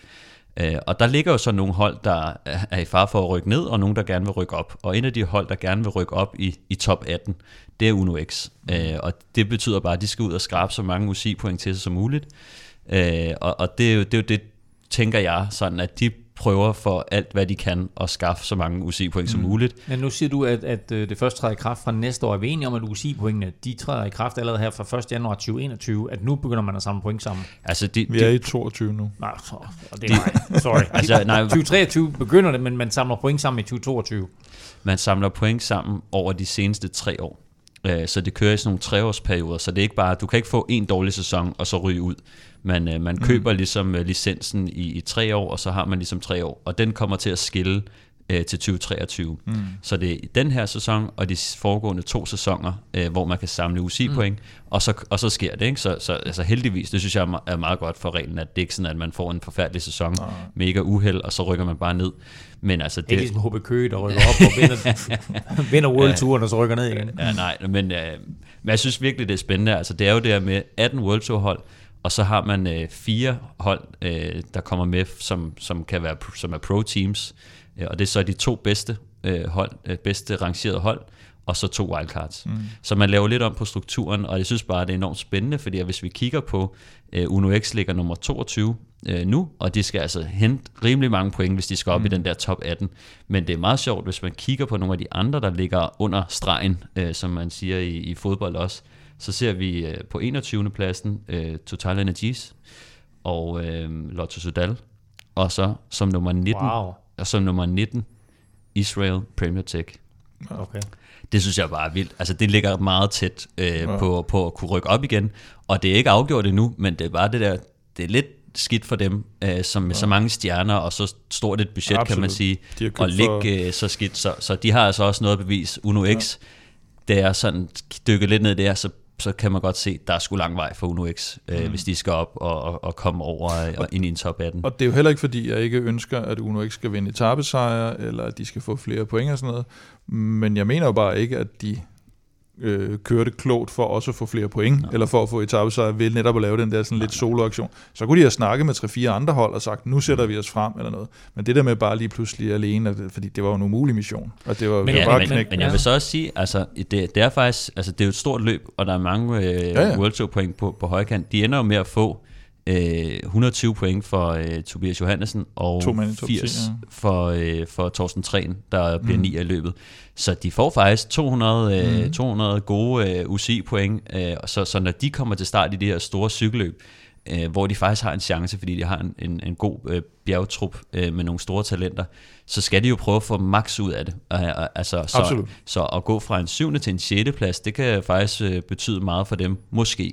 Altså, men, men de skal jo i hvert fald gøre alt, hvad de kan for at prøve at se, om de kan komme ind i den der top 18. Fordi de er netop klar, at de er klar til at lægge pengene næste år, har de sagt. Det eneste, de mangler, det, det, det er UCI-point. Mm. Det er altså et, et meget interessant det her, som, som jeg synes, der er blevet talt meget, meget lidt om, og som jo øh, kan betyde, at vi får nogle, nogle fuldstændig vanvittige angreb at se i nogle af de store etabeløb. Altså for, for måske lige at kravle en enkelt plads op i hierarkiet. Ja, I hvert fald hvis, mod slutningen af sæsonen kan det jo godt være, hvis der er nogen, der ligger fuldstændig psykopat tæt, og så ser man lidt ligesom nogle gange i, i holdkonkurrencen i Tour de France, hvor man tænker, hvorfor går de med Ja, de der tre mand i udbrud der. eller et eller andet, ikke? Ja. Ja. Movistar, hvorfor sender de tre Men det er jo mand det, med? altså vi kan jo, vi kan jo potentielt også se, altså nu ved jeg godt, at, øh, at, at lad os nu sige, at Israel de, øh, de rykker ned næste år, så, så kan de jo stadig komme med til de største løb, hvis de er i en top 2 øh, på, det er på jo- ranglisten. Ja, det er jo eller de kan få, ja, eller, eller de kan få et, et wildcard, som de jo også gør med de store stjerner, men det er bare et, et sjovt mm. aspekt at have, at vi får lidt det der... Øh, de der ranglister og op- og nedrykning og, og, og nogle store hold, der, der kan misse ud, øh, mm. hvis de ikke gør det godt. Altså, og det synes jeg, der har været nogle gange nogle hold, som, øh, som har haft nogle penge, og, og så er de bare garanteret, fordi at, lad os bare være ærlige, i cykelsporten, der betyder penge alt. Altså, mm. øh, eller på den måde, at at hvis du har pengene, så kan du nærmest være World Tour hold lige meget, hvilken trup du har. Ikke? Mm. Altså, så er det bare, førhen, så kunne du jo bare købe rytter, der havde UCI-point fra, fra, fra året før, og så, så var du ligesom inde i varmen. Ikke? Mm. Øh, nu har man lavet et, lidt mere interessant øh, system, synes jeg. Ja, og jeg synes egentlig, at det er vildt nok, at vi ikke rigtig har talt om det her, fordi når vi har talt om Uno X, så har vi jo talt om, at nu, har, nu er deres kvinder, nu er, er, har de World Tour status, og så er det meningen, at herrerne skulle have det fra 2023, og der tænkte vi, at det er jo bare norske oliemilliarder, som gør, at, at nu får de et hold derop, men mm. nu er der pludselig de her UCI-point, som, som så kommer til at afgøre det. Lad os lige hurtigt vende tilbage til løbet her, og så lige øh, øh, gøre det kort, fordi øh, det store kup her, det var selvfølgelig på, på, på 6. etape. Mm. Carapaz og Igita kommer ind sammen. Carapaz kan stadigvæk godt vinde løbet samlet, men det kræver så, at han på syvende etape smider øh, Gita og det lykkedes ham ikke rigtig igennem. Nej, det er... De forsøger nogle gange, øh, øh, og, og Carapaz, han, han, han forsøger også at ryste, men, men den her afsluttende øh, klassiske etape i Barcelona, med, med den her øh, stigning, øh, hvad er det, 5-6 gange de skal over den, den, den ender som regel med, at det på en eller anden måde bliver, bliver samlet. Det er lidt for nemt at, at få det hele samlet igen. Stigningen er ikke hård nok, og der er for langt imellem, at de skal, at de skal over den, og, og det var også det, man, øh, man, man så i dag. Og så faktisk her, der, der, der kørte øh, Uno X øh, super godt, synes jeg, i finalen, og forsøgte at lancere øh, Tobias Johannesen, og, øh, og han, så, han så også ret stærk ud, synes jeg. Ja, altså jeg synes, øh, han er jo interessant øh, rytter, hvis man, hvis man kigger på, ham. han, han kommer fra, fra Mugibiken, øh, altså, altså mountainbike, hvor han jo har, har egentlig gjort det meget godt. Han blev træer til, øh, til junior VM øh, mountainbike, øh, den her, der hedder X, XCO-disciplinen i 2016. Og så har han været øh, tre gange norsk mester i, i cross. Øh, så, så altså en af de her, kan man, man kan kalde ham øh, mountainbike crossrytter, der, der nu er kommet over på landevejen, hvor han, øh, han kom ind øh, hos, hos Uno X øh, og, og for alvor kom i gang øh, sidste år. Og, øh, og så vandt han jo Tour de l'Avenir Ungdoms øh, Tour de France allerede sidste år, så, så vi har at gøre med en, som kan man sige er relativt ung på landevejen, men, men har, øh, har en, en, nogle, nogle gode øh, hvad hedder det, resultater på, på, på cross og mountainbike bag sig, så det, det bliver spændende. Og så er det også værd at nævne, at han jo har en, en tvillingebror, som, øh, som også kører på, på UNOX, mm. som hedder Anders. Anders ja øh, som er, kan man sige, indtil videre ikke øh, har vist øh, helt samme øh, takter, men altså en, en dygtig cykelrytter mm. også med, med præcis samme historie nærmest som, som, som Tobias, men det er altså Tobias Johannesen, som også af, de, af nordmændene blev udråbt til det næste store øh, talent, og de vil sindssygt gerne have med i Tour de France og sådan noget, fordi de tror på, at, øh, at han kan, kan levere et topresultat for dem der. Så er spørgsmålet, om det skal være for Uno X, eller det skal være for et, for et andet hold. Øh, syvende og sidste etape, der blev vundet af Andrea Baggioli i en uh, spurt fra en decimeret gruppe. Det var Quicksteps anden sejr i løbet. Øh, de har haft et svært forår, som vi har talt om, men øh, de formår altså stadigvæk at vinde nogle løb, som du var inde på tidligere, Kim. Mm. Øh, Sergio Gita beholdt førertrøjen og vinder dermed løbet samlet foran Richard Carapaz og med øh, Joao Almeida på en øh, skuffende tredjeplads. Tobias Johannesen ender som nummer syv øh, i løbet og altså som du sagde Stefan med sin norske holdkammerat Torsten Træn ind som nummer 9 bedste dansker blev Mathias Skelmose på en samlet 16. plads. Og øh, nu kommer vi til interviewet med øh, Mathias, fordi han var lige kommet tilbage fra corona, og han havde det her voldsomme styrt på anden etape, hvor han jo fløj ud over bjergsiden på en nedkørsel, men stadig kæmpede sig tilbage på fabelagtig vis og blev på etappen. Øh, vi lovede i sidste uge at få fat i Mathias, og det har Stefan nu haft. Du er lige kommet hjem fra et øh, hederligt øh, Katalonien rundt, men lad os lige starte, øh, lad os lige starte med Provence, fordi at Øh det var noget af et resultat. Du kom hjem med en, øh, med en, med en tredjeplads i, i bagagen. Var det, var det overraskende for dig, at du var så godt kørende? Jeg vidste godt, jeg var godt kørende, men jeg vidste ikke, jeg var så godt kørende. um, og jeg tror mest, det var, det var bjergetappen, jeg var overrasket over, fordi det var ligesom været det resultat, jeg har manglet. Et godt resultat i en bjergeafslutning. Er det noget, som, som du skal bevise over for holdet, eller, eller var det mere for, for dig selv at, at, at vise over for dig selv, at du godt kunne være med? Nej, altså, det er klart mig selv, jeg skal bevise det overfor. Øh, altså holdet ved godt køre op af, og jeg, jeg ved det jo godt selv, men øh, jeg har alt ved min ryttertype siger, at jeg skulle køre stærkt opad, men det var det resultat, jeg mangler, og det ligesom det, jeg har svært ved at bevise. Øh, jeg ved ikke hvorfor. Øh, alt det andet føler jeg godt, jeg kan finde ud af, men lige bjergeafslutningen, der, øh, der mangler jeg lige lidt. Nu står du inde på podiet med øh, at stå ved siden af Nairo Quintana og Alaphilippe. Er det ikke bevis nok på, at øh, man kan klatre? Nu er det jo tidlig februar, og det var ikke det stærkeste felt i verden. Så jeg, jeg vil gerne lige gentage det, før jeg, jeg, jeg vil selv sige, at, at det er bevis for det. Men altså, det er den, ret, det er den rette vej. En lille måneds tid senere, så, øh, så bouncer du egentlig meget godt tilbage i, øh, i Katalonien der. Du starter ud øh, med en, med en 6. plads på den der øh, sprint opad men efterfølgende, der, øh, der falder Sonny Colbrelli jo om. Ja, det var, det var pisse ubehageligt rent ud sagt, at vi kommer over stregen og får lige ja, en vand eller et eller andet af Sonny Jørgensen, så kan man se, at øh, Colbrelli bare ligger på jorden og ryster øh, med flere lægefolk over ham. Og man anede ikke, hvad der skete, man kunne bare se, at, der, at den ikke var god, ikke? Og så finder man så ud af bagefter, hvad der er sket. Det, det er jo lidt ubehageligt at tænke på, at det kan ske. Og heldigvis øh, er han er han jo nogenlunde øh, rask igen. Men øh, ja. allerede dagen efter den episode, så, øh, så havde du jo selv en lidt halvfarlig episode. Øh, altså, det, det kunne da i hvert fald have været farligt. Det, det var farligt, men det kunne have været en del værre. Altså, jeg, blev, jeg blev skubbet ud over... Det lyder, det lyder fedt at sige klippen, men det var nok mere bare en dyb grøft.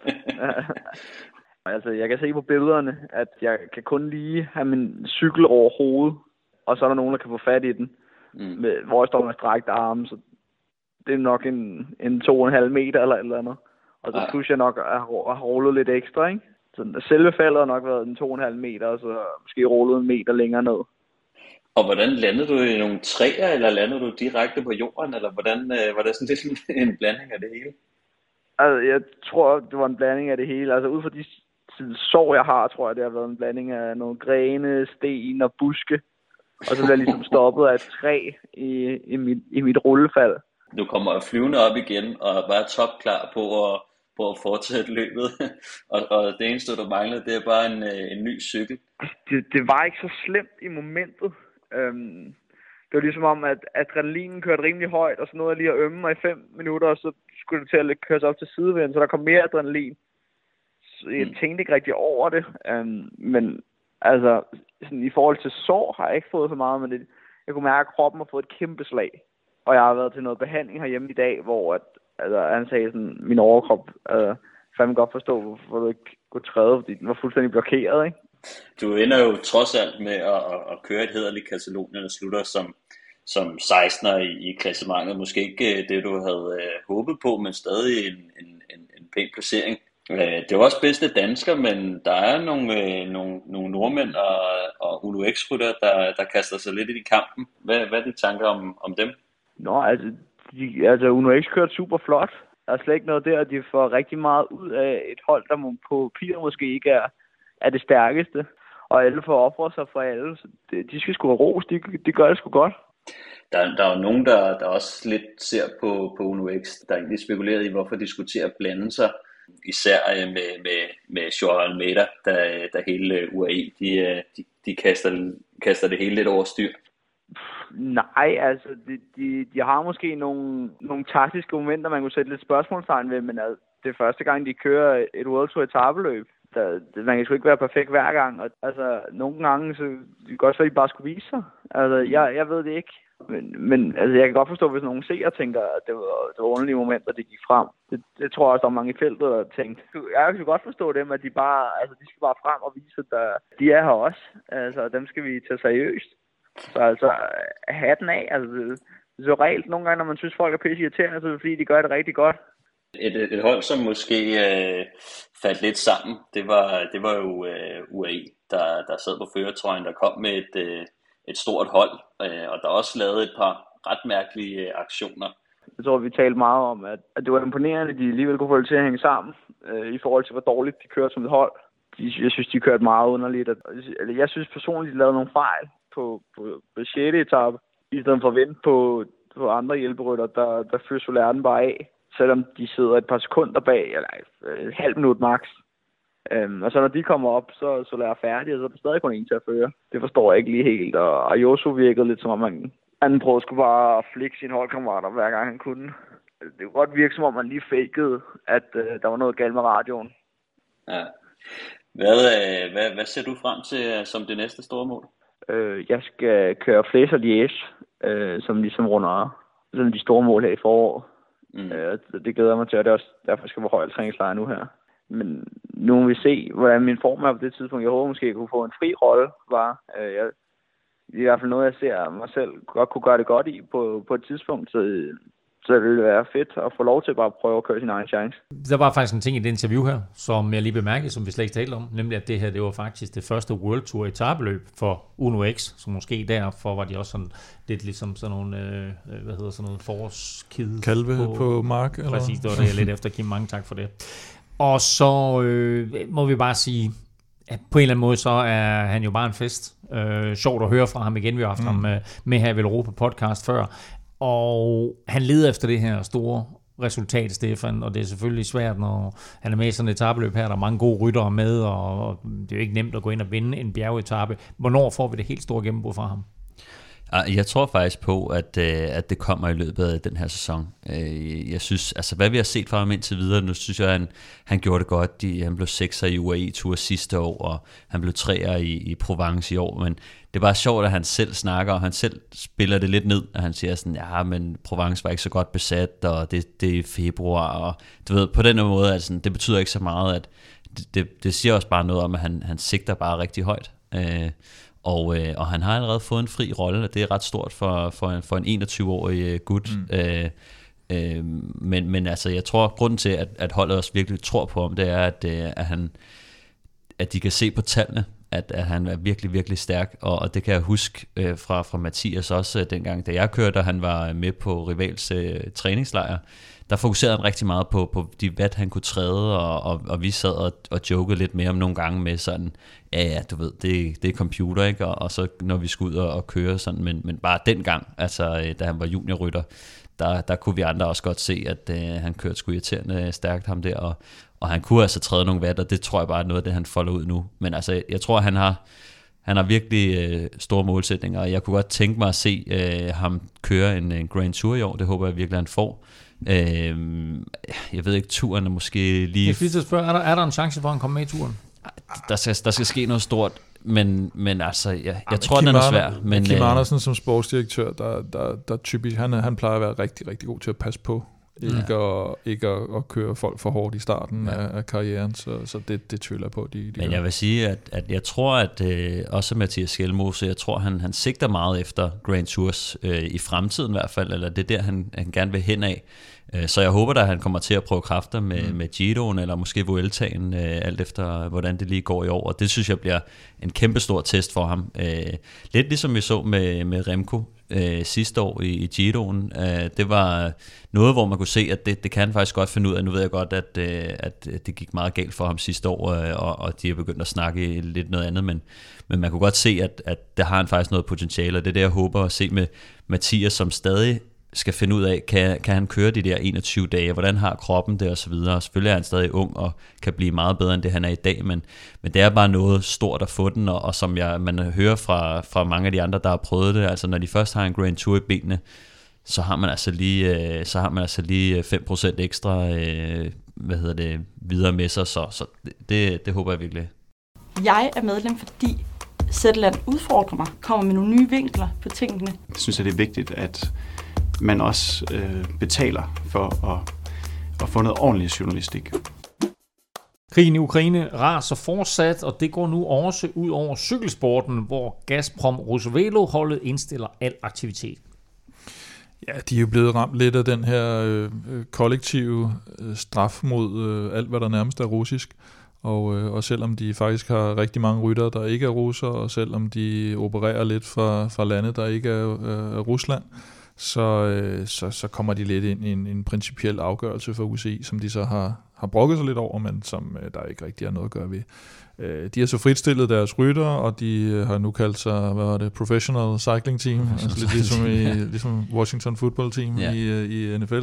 Øh, men, øh, og- og så kan man sige, så kan de rytter jo reelt set gå ud og finde et andet hold, men øh, held og lykke. For dels så er der jo ikke rigtig nogen, der har, har budget til ret meget midt på sæsonen. Dels så vil UCI ikke gå ind og dispensere for det her maksimum, der er på antal rytter. For eksempel World Tour hold må højst have 31 rytter. Så selvom der skulle være et hold, der, der lider af meget skadesproblemer, men hvis de så har fyldt, fyldt holdet op med kontrakter, så kan de ikke gå ind og hente, hente nogle af de her, af de her rytter ind. Så der er simpelthen max på, hvor mange... Jeg tror egentlig bare, at hvis man har penge, så kan man betale rytter, men hvis der er Nej. 31, det er max. Ja, så er der også, jeg ved faktisk ikke helt, om der stadigvæk er den her med, at nogle af dem skal være stagiaire eller førsteårs øh, professionel. Det har der i hvert fald mm. tidligere været to eller tre af dem skal være det, hvis du skal helt op på max.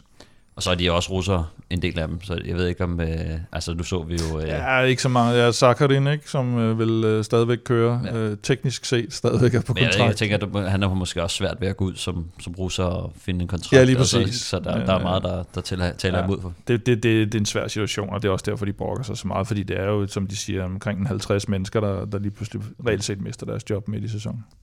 Og selvom det her det ikke sådan er helt breaking news, Stefan, så fik vi jo faktisk en dansk sejr i den forgangne uge. Ja, altså når vi ikke kunne få det i E3 og, Gent, så, øh, så fik vi det i øh, uh, Turf Rodas, hvor uh, Louis Bendiksen faktisk uh, vandt. Han, han kørte et meget flot cykelløb, og uh, blev, blev træer på polonen, vandt to etaper og blev fire, og, og så vandt han også uh, løbet samlet. Så det er jo sådan et af de her, Uh, kan man sige, Øh, måske ikke et af de store løb, men, øh, men, men øh, sådan et, et, okay sjovt løb at, at være til, og et løb, som især nordmændene og Team Coop, som, som Louis Bendiksen kører for, som, som er faldet lidt for. Så, så det tror jeg for dem er en, en rigtig god tur at komme ned, og, og, og måske også tanke noget selvtillid, og, og få nogle UCI-point på kontoen, ikke? og, og tage, tage det måske også lidt som en træningslejr, tror jeg. Måske er de på World Tour næste år. Det, så skal de, så skal de køre, så skal, så skal de, de uh, vinde Tour Rodos mange gange. Vi kigger lidt, kigger lidt med uh, de røde-hvide farver for en sejr til uh, Louis Bendiksen. Vi serverer cykelnyhederne her på Velropa Podcast. Zetland leverer alt det andet. Nyhedstjenesten Zetland er med som partner igen. Støtter os og giver dig et super fedt tilbud. To måneder for 50 kroner. Du finder tilbuddet på zland.dk-velropa. Og var du en af dem, der ikke kom med på Zetland-vognen sidste år, så er det et helt perfekt tidspunkt tidspunkt nu. Det vælter nemlig med alle mulige forskellige former for nyheder, og de bliver serveret lige ind i dine øregange. Du kan selv beslutte, om du vil læse artiklerne, eller du vil lytte til artiklerne. Det kan du selvfølgelig gøre, hvis du sidder på cyklen, eller øh, sidder i bussen, toget eller metroen, eller når du øh, for eksempel øh, vasker op, eller laver mad, eller hvad du nu gør. Øh, Stefan, jeg ved, at der er specielt en artikel, som øh, du har bidt mærke i i dag.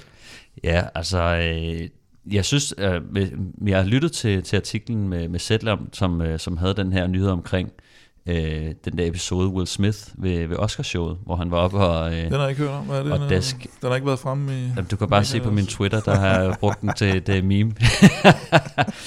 Men øh, udover at jeg fik lidt meme-guff, så, øh, så, hvad hedder det, så synes jeg, det var interessant at, øh, at lytte til, til den her artikel, fordi den netop, altså det ved jeg der er måske mange, der har hørt om, om den der flad, som, øh, som Will Smith han gav øh, Chris Rock til, til Oscarshowet, men, men jeg synes, det var meget sjovt lige at dykke lidt ned i alle de ting, man går og tænker med det. Altså sådan, var det fake, var det ikke fake? Øh, der, der er Sætland dykket lidt ned i det også med sådan, når det, nu er det vold, hvad, hvad, hvad gør man, og hvad vil man normalt gøre i Danmark, og, og, og så kommer de også lidt ind på sådan noget, hvor går grænsen for humor og sådan noget. Det var bare sådan, mm. det var meget sjovt lige at få dissekeret nogle af de ting, som man måske selv har gået og, og tænkt over, og, og, og udover at man bare sådan måske har synes, det var en vild episode, og måske øh, grint lidt af det, eller tænkt, at det er nok fake og sådan nogle ting, synes jeg, det var meget sjovt lige at, og høre lidt om, om nogle af de der ting, som man, som man selv går under sig lidt over. Og følger man med lidt på Twitter, så hvor der ofte bliver uddelt verbale lusinger, så var der også en uh, markant holdning for, at det egentlig var okay, mens der selvfølgelig også var en markant holdning for, at det ikke var okay. Så det er meget sjovt at se, hvordan uh, befolkningen er, er splittet mm. i hele det her spørgsmål. En anden lille sjov, interessant ting for Zetland, det er jo deres eget logo det her sæt, mm. øh, som ja. jo lige pludselig begynder at blive refereret til i forbindelse med Putins aggressioner i Ukraine. Jeg har en god russisk veninde, og jeg skrev til hende og sagde, hvad er der med det der sæt? Altså russerne ved det ikke. Mm. Der er et eller andet med det. Jeg ved det heller ikke. Men der er ikke, der er ikke nogen, der ved det. Altså, der er nogen, der spekulerer i, hvad det er, og så videre, men der er ikke nogen, der ved, hvorfor det der sæt... Men jeg troede, det var Zelensky, fordi de skulle dræbe ham, og så havde de øh, ham på, på, på krudtudstyret. Ja, det er der nogen, bomberne. der har spekuleret i. Øh, og det kan godt være, at det er det, det drejer sig om. Men mm. altså, russerne, øh, den menige russer, er i hvert fald ikke informeret om det. Til gengæld så det der sæt minder utrolig meget om Zetlands sæt. Så indtil videre, der har de jo lavet deres logo om, så det nu hedder... Altså, nu står der ligesom Zetland helt, og ikke kun det her sæt alene. Men øh, hop ind på zland.dk-velropa, så kan du prøve Zetland til to måneder for kun 50 kroner. Øh, og det er jo ikke nogen hemmelighed, at du øh, samtidig støtter Velropa podcast og sådan der med et anseligt beløb, der kan hjælpe os med at holde podcasten i luften. Så øh, ligesom med Hello Fresh, så del det her tilbud med venner og bekendte og få så mange til at signe op som muligt. Gå ind på zland.dk-velropa og prøv Zetland nu for en Triller. Asgreen. Nog 200 meter en daar is de opvang. Daar is de opvang. En Asgreen komt godverdorie goed voor de binnen. Maar Van der Poel gaat toch weer wat afstand nemen. En Van der Poel trekt door. Het is bijna zoals vorig jaar. Het is Asgreen. Het is Asgreen die Jan Dorie de Ronde van Vlaanderen wint. Hoe is dat mogelijk? Asgreen wint de Ronde van Vlaanderen. En Van der Poel is tweede. Kon niet meer mislopen. Asgreen wint de Ronde van Vlaanderen. Sådan lød det, da Kasper Askren sidste år sikrede dansk cykling en af de allerstørste sejre, nemlig da han kørte først over stregen i Flandern rundt. Og på søndag, der køres det løb, som Kim og mange andre synes er højdepunktet på den årlige cykelkalender, når rytterne igen skal rundt i Flandern og op og ned af brosten. Det er måske vildere og hårdere, end nogensinde. Hele 25 brostenstykker i år med 18, der går opad, som hedder Hellingen. Hellingen. Hellingen. Du Ja. vil have styr på det. Elmingen. øh, Elmingen. og så løbet ondt i år. Altså, og langt. Øh, for at sige det mildt. Ondskabsfulde 272 kilometer. Er det ikke længere end normalt, Kim? Jo, det er, det er lige til den, til den lange side. Jeg tror, det er sådan, i gennemsnit ligger det måske sådan, er det ikke 258 stykker eller sådan noget, 258-60 stykker. Jeg så lige de seneste øh, 3-4 år, der har det været sådan mellem 243 og 267. Øh, det der dog er den her, det er, at det er det lange indledende stykke, der er længere i år på grund af, hvad for en rute man tager hen til de her rundstrækninger ned omkring Oudenaarde. Og øh, for dem, der har været nede og køre motionsløbet, der tror jeg, at det indledende stykke er sådan 80 km måske, eller 80-90 km, 100 måske. Og i år, der er der altså 136 km ind til de rammer øh, Kvartemont, som er den første øh, brostenstigning, de rammer. Og den skal de over, den skal de over tre gange. Ja, første gang er det så ikke med, med Paterberg, og så de to Mm. mm. næste gange i sådan mere finale, der er det, øh, der er det øh, Kvartemont Paterberg, og så sidste gang er det jo så ind mod målet i Oudenaarde, og man kan sige første gang, de her rammer, øh, Kvartemont, der er det med et udbrud, der ligger ude foran, og så er det feltet, der kører relativt øh, gelinde opad, så der øh, Altså, det er en anderledes type løb end Milano Sanremo, men altså længden begynder efterhånden at nærme sig. Ja, får neutral, øh, med neutral zone og sådan noget, ikke? så er du næsten op på de, på de, på de 300 km, inden øh, rytteren kommer tilbage på hotellet. Hvad, hvad gør øh, det her løb øh, så svært at vinde, Stefan? Jamen altså, det er jo bare et, et virkelig, virkelig brutalt cykelløb. Altså, udover, altså man kan sige, det er, jo, det er jo et monument, så alle de største stjerner er jo til start her, og, og piker formen, øh, og så er det en pissehård rute, så, så bare det gør jo, at øh, det er nok det er nærmest umuligt at trække sig ud som, som, den, som vinderen øh, af cykelløbet. Øh, men altså, det er, jo, det er jo meget specielt, fordi at, at der er så mange af de her brostensbelagte stigninger, eller hællingen, Øhm, og så er der bare rigtig mange steder, hvor sådan, det er smalle veje, og meget sådan noget øh, snørklet øh, halløj, hvor med, med, med skarpe sving, og, og, og så lige op i, i himlen, op af, øh, hvad hedder det, de der, Mm. altså vanvittige Koppenberg for eksempel, ikke? Altså det er jo også en forfærdelig stigning. Øh, så, så, og så, så, så det er bare sådan, der er bare enormt meget øh, positionskamp, øh, og måske mere positionskamp end, end, end nogen andre cykelløb. Øh, mm. Og det betyder bare enormt meget, og det er sådan noget, der bare giver en helvedes masse stress at sidde i det der cykelløb og panik og øh, forvirring, øh, som jo også bare gør det helt fantastisk øh, at, at se på. Altså at øh, der sker så meget action, fordi at der både er, er styrt og folk, der kolder og panikker og Ja, og, og, og finalerne har vi også bare set en øh, åbne meget tidligere. Altså det, det var Mm. faktisk også en ting, jeg sad og tænkte på tidligere med, at, at de store hold, vi har lige nu, de er villige til at åbne cykelløbet rigtig langt ude. Eller de store stjerner. Altså vi Mm. ser, Wout van Aert, han er ikke bleg for at åbne langt ude. Van der Poel. Og når de gør det, altså så er det faktisk bare øh, fordi, at der er så få, der har en chance for at gå med. Altså så er finalen bare startet der. Og det er bare meget anderledes, end vi har set med Altså Quickstep var også lidt gode til det, men de gjorde det på en, på en lidt anden måde, altså hvor at, øh, at de ventede til, til et st- lidt senere sted, hvor man tænkte sådan herfra, hvis de får splittet det ad og sidder med fire mand i frontgruppen, så kan de godt styre den hjem, inden Mm. at, at folk får samlet sig og kommer tilbage i cykelløbet igen. Så, så, så det er også bare noget af det, som, som gør, at jeg synes, det er endnu mere spændende. Øh, lige i øjeblikket synes jeg bare, at vi får nogle vanvittige cykelløb, og det, det glæder mig til at se i, i Flandern rundt, om vi også får en, en tidlig finale i det løb. Vi har været inde på Quickstep tidligere, og vi har talt om, at det er et vigtigt løb også for Lefebvre. Øh, der er et regnskab, der skal gøres op. Øh, vi er vant til, at det er Quickstep, der tager teten, men jeg synes jo ikke lige frem, Kim, at det ligger i kortene, at det bliver dem, der kommer til at gøre det i år. Så hvilke hold kommer til at styre løbet?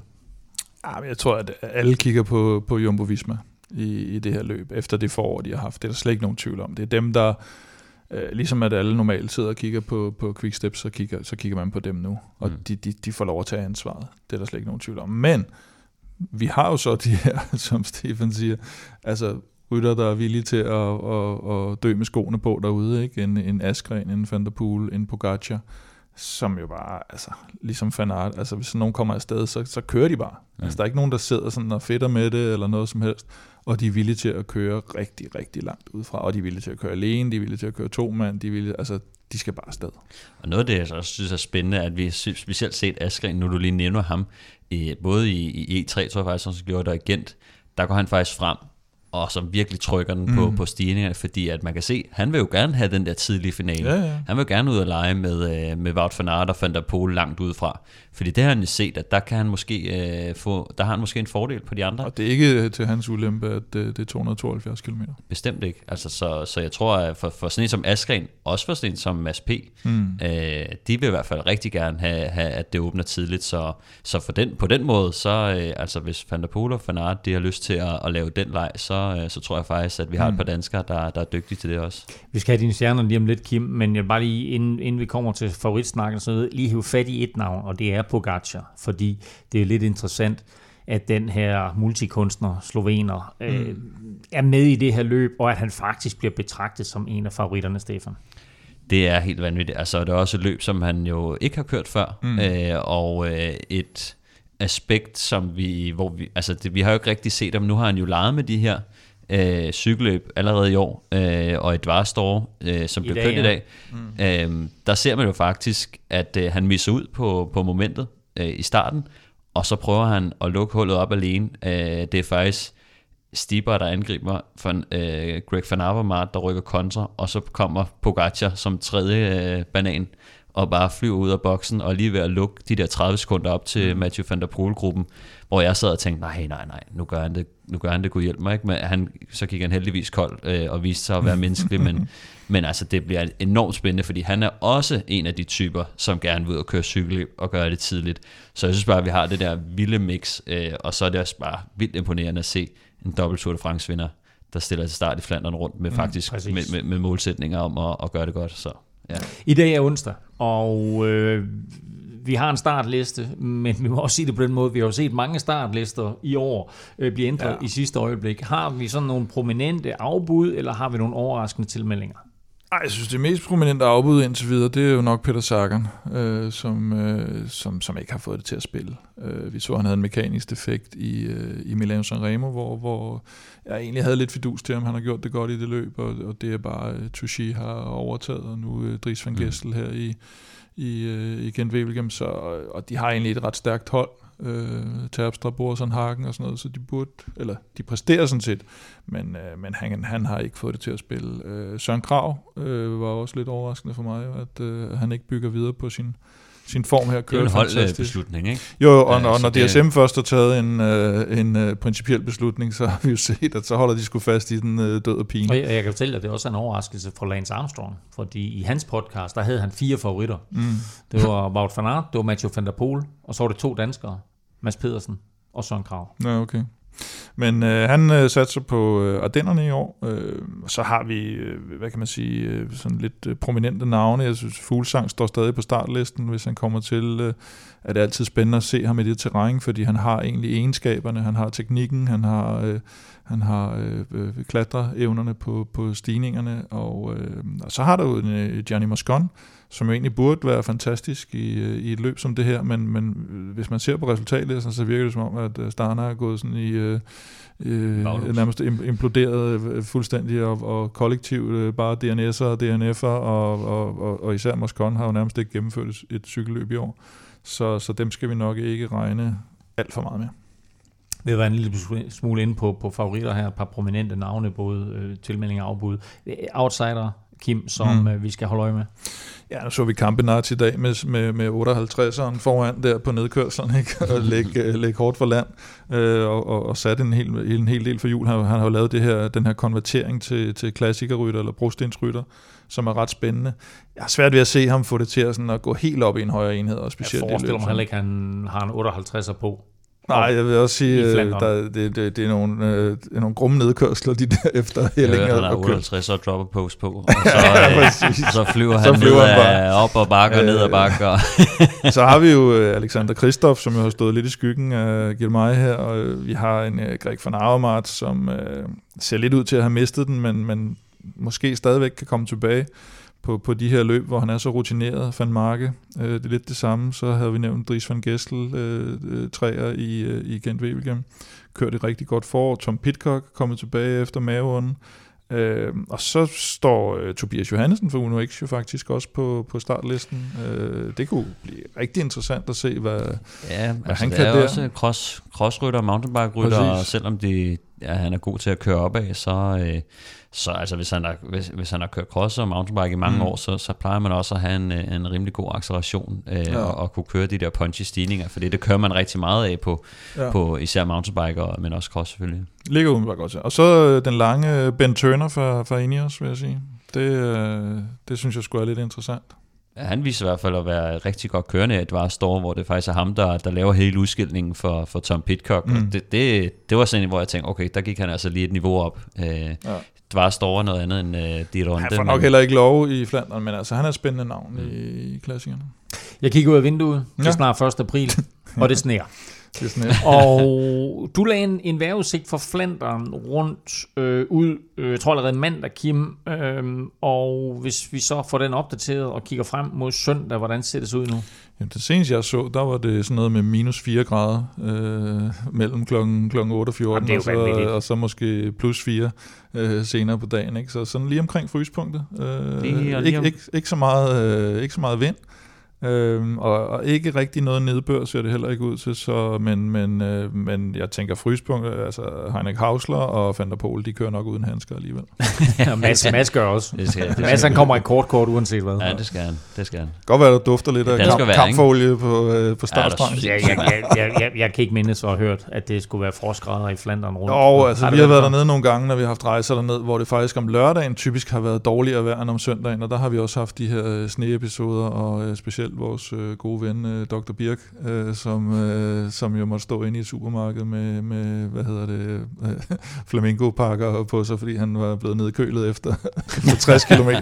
Det var, øh, det var meget voldsomt. Det var jo den, øh, det var den udgave, hvor øh, en anden, øh, vi havde med dernede, der hedder Michael, øh, stod af øh, og boede på samme hotel som øh, Quickstep, hvor han møder Patrick Lefebvre i, i elevatoren, og, og Lefebvre kigger bare på ham, og han står der og ligner en, øh, en død kat, ikke? Øh, og, og øh, så siger Lefebvre bare, and you don't even get paid. så, øh, så det har været rigtig dårligt vejr øh, dernede i, Sometimes it snows in April. In April. Øhm, Mads P. kommer i kort kort. Stefan, hvilke andre danskere har vi med? Jamen, jeg tror også, at Askren er også øh, rimelig Han er også en kort kort. kold, i, kold i røven, når det, når det kommer til sådan noget. Øh, ja, altså, vi har jo fået et afbud på Mikkel Honoré. Øh, mm. Han har jo været syg og, og misset ud på øh, Dipane og E3. det er og, synd- synd for ham. Ærgerligt for Desværre ham. også. Ja, han har virkelig været plaget øh, af, af både styrt og sygdom. øh, Ja, han prøver at komme, øh, komme ovenpå igen. Det er det, vi har talt om, det der, når først du kommer på bagkant af det der. Så, øh, Ja, jeg synes, det har været imponerende, at bare han har gennemført mange af de cykler, han Ja. har kørt, altså med alt det, han har været igennem, men øh, vi, vi håber, han kommer tilbage snart. Øh, Jakob Fuglsang øh, skal også køre. Det har vi måske også lidt, øh, lidt glemt, fordi han ikke har været så synlig øh, indtil videre. Det er i hvert fald det, som, øh, som, som det ser ud til lige nu. Mm. Øh, han skal selvfølgelig køre med, med Sepp van Marke, så jeg, jeg, jeg ved ikke helt, hvordan deres rollefordeling er, men, øh, men de plejer jo at køre heller ikke for- rigtig kørt så godt, vel? Nej. Så, så har vi øh, Michael Valgren med også, som, øh, som jeg synes også har set øh, rigtig, rigtig godt kørende ud. Øhm, Mathias Norsgaard kommer fra, fra Movistar. Kasper Pedersen skal køre for, øh, for, for, for DSM selvfølgelig. Og så har vi William Blume, som vi nævnte Mm. tidligere, som, øh, som kommer i start for Uno X. Øh, noget opsigtsvækkende. Jeg, jeg er ikke helt sikker på, at det kommer til at være sådan, men de har ikke Rasmus Tiller øh, på, øh, Mm. på startlisten indtil videre, og det er jo egentlig ham, som, som vi har set gøre det allerbedst for Funo X i de her cykelløb. Så, Men Blume så, vandt jo det her norske, norske Strade Bianche.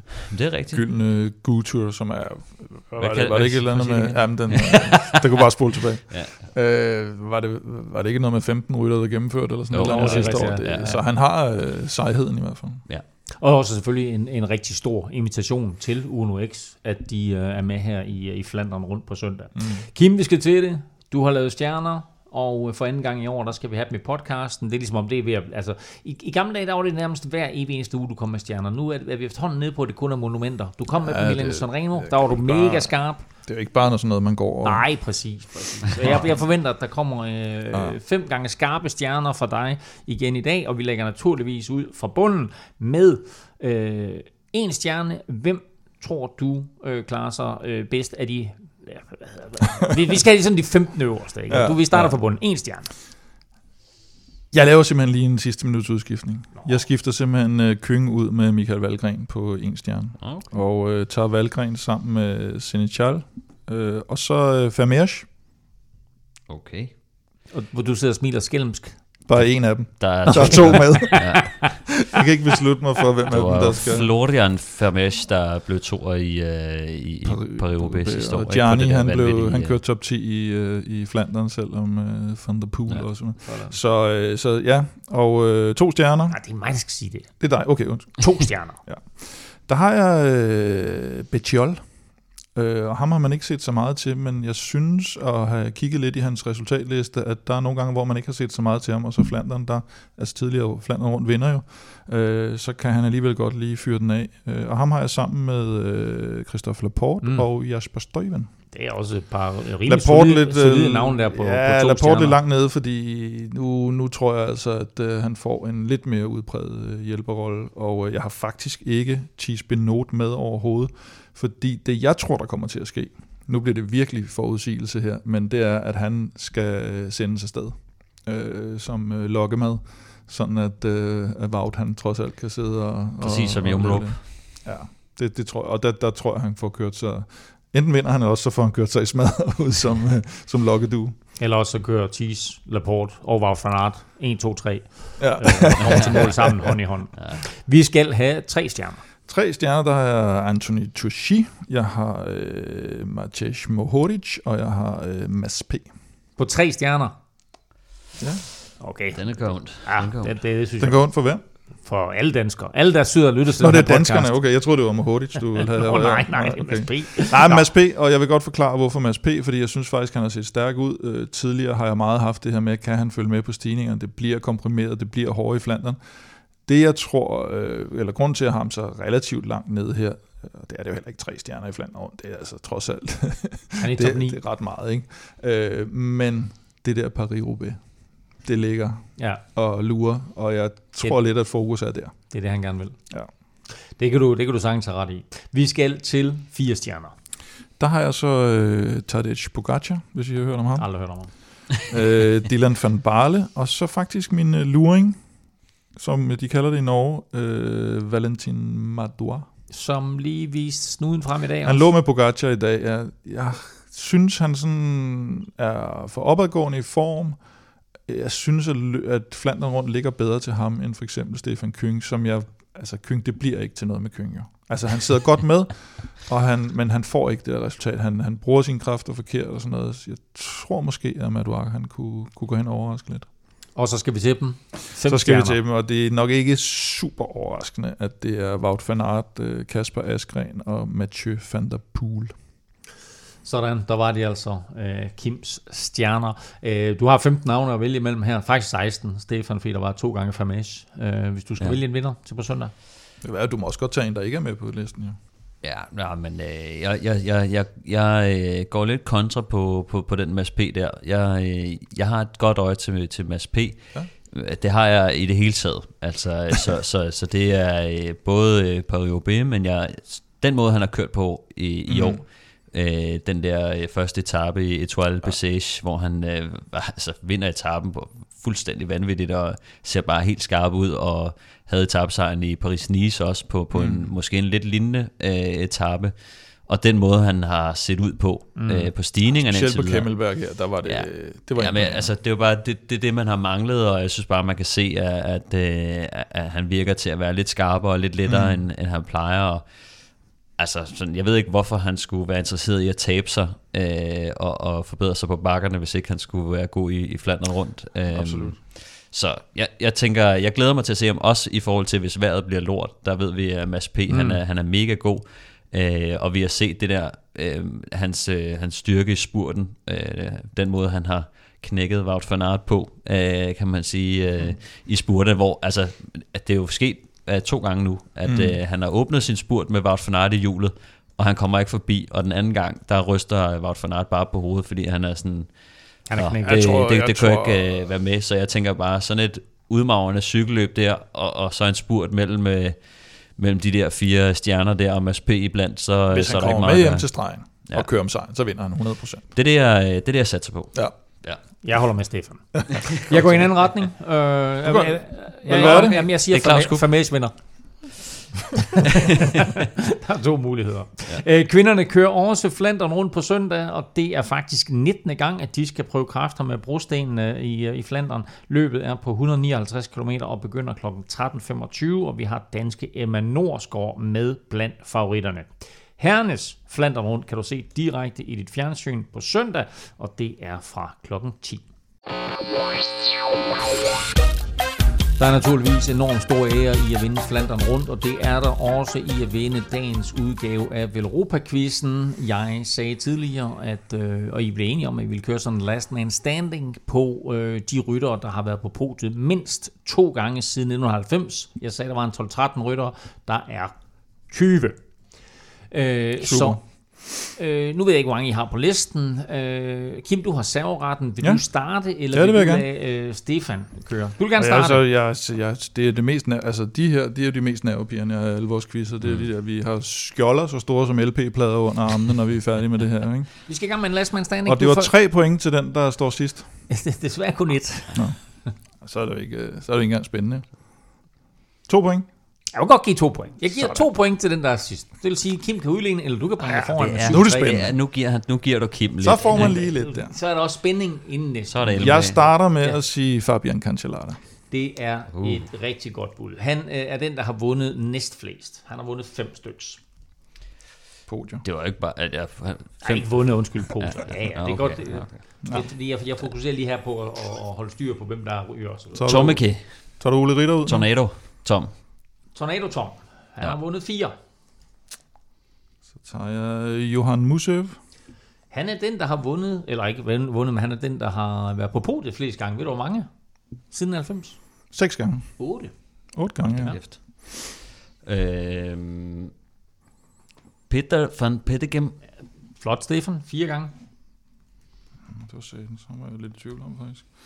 Øhm, så tager vi sgu... Øh, Skal lidt hurtigere. øh, Kasper Askren. Mm. Øh, Kasper Askren har været på podiet to gange. Det er korrekt. Ja. Så tager jeg øh, Gilbert. Philip Gilbert har været på podiet fire gange. Så tager jeg Peter Sagan. Peter Sagan har været på podiet to gange. Så tager jeg Anna van der Breggen. Ah. okay. Undskyld, det er, den er rigtig god, den der, Stefan. Ej, jeg har ikke formuleret mig korrekt. Det er fuldstændig korrekt. Vi snakker kun her. Vi snakker kun her. Ja, nå, okay. okay. Ja, Hey, ja, der ja. fik du mig. Ja, vi gå jeg, burde have Hvad sagt så? herre. Hvad så? Hmm. Ja, så... Øhm, Nu skal vi gå så hurtigt. begynder det at blive spændende, ikke? Kom nu. Jeg tager Leif Hoste. Au, hvor er den skarp. Det er fuldstændig korrekt. Leif Hoster har været på podiet tre gange. Belgier. Mathieu van der Poel.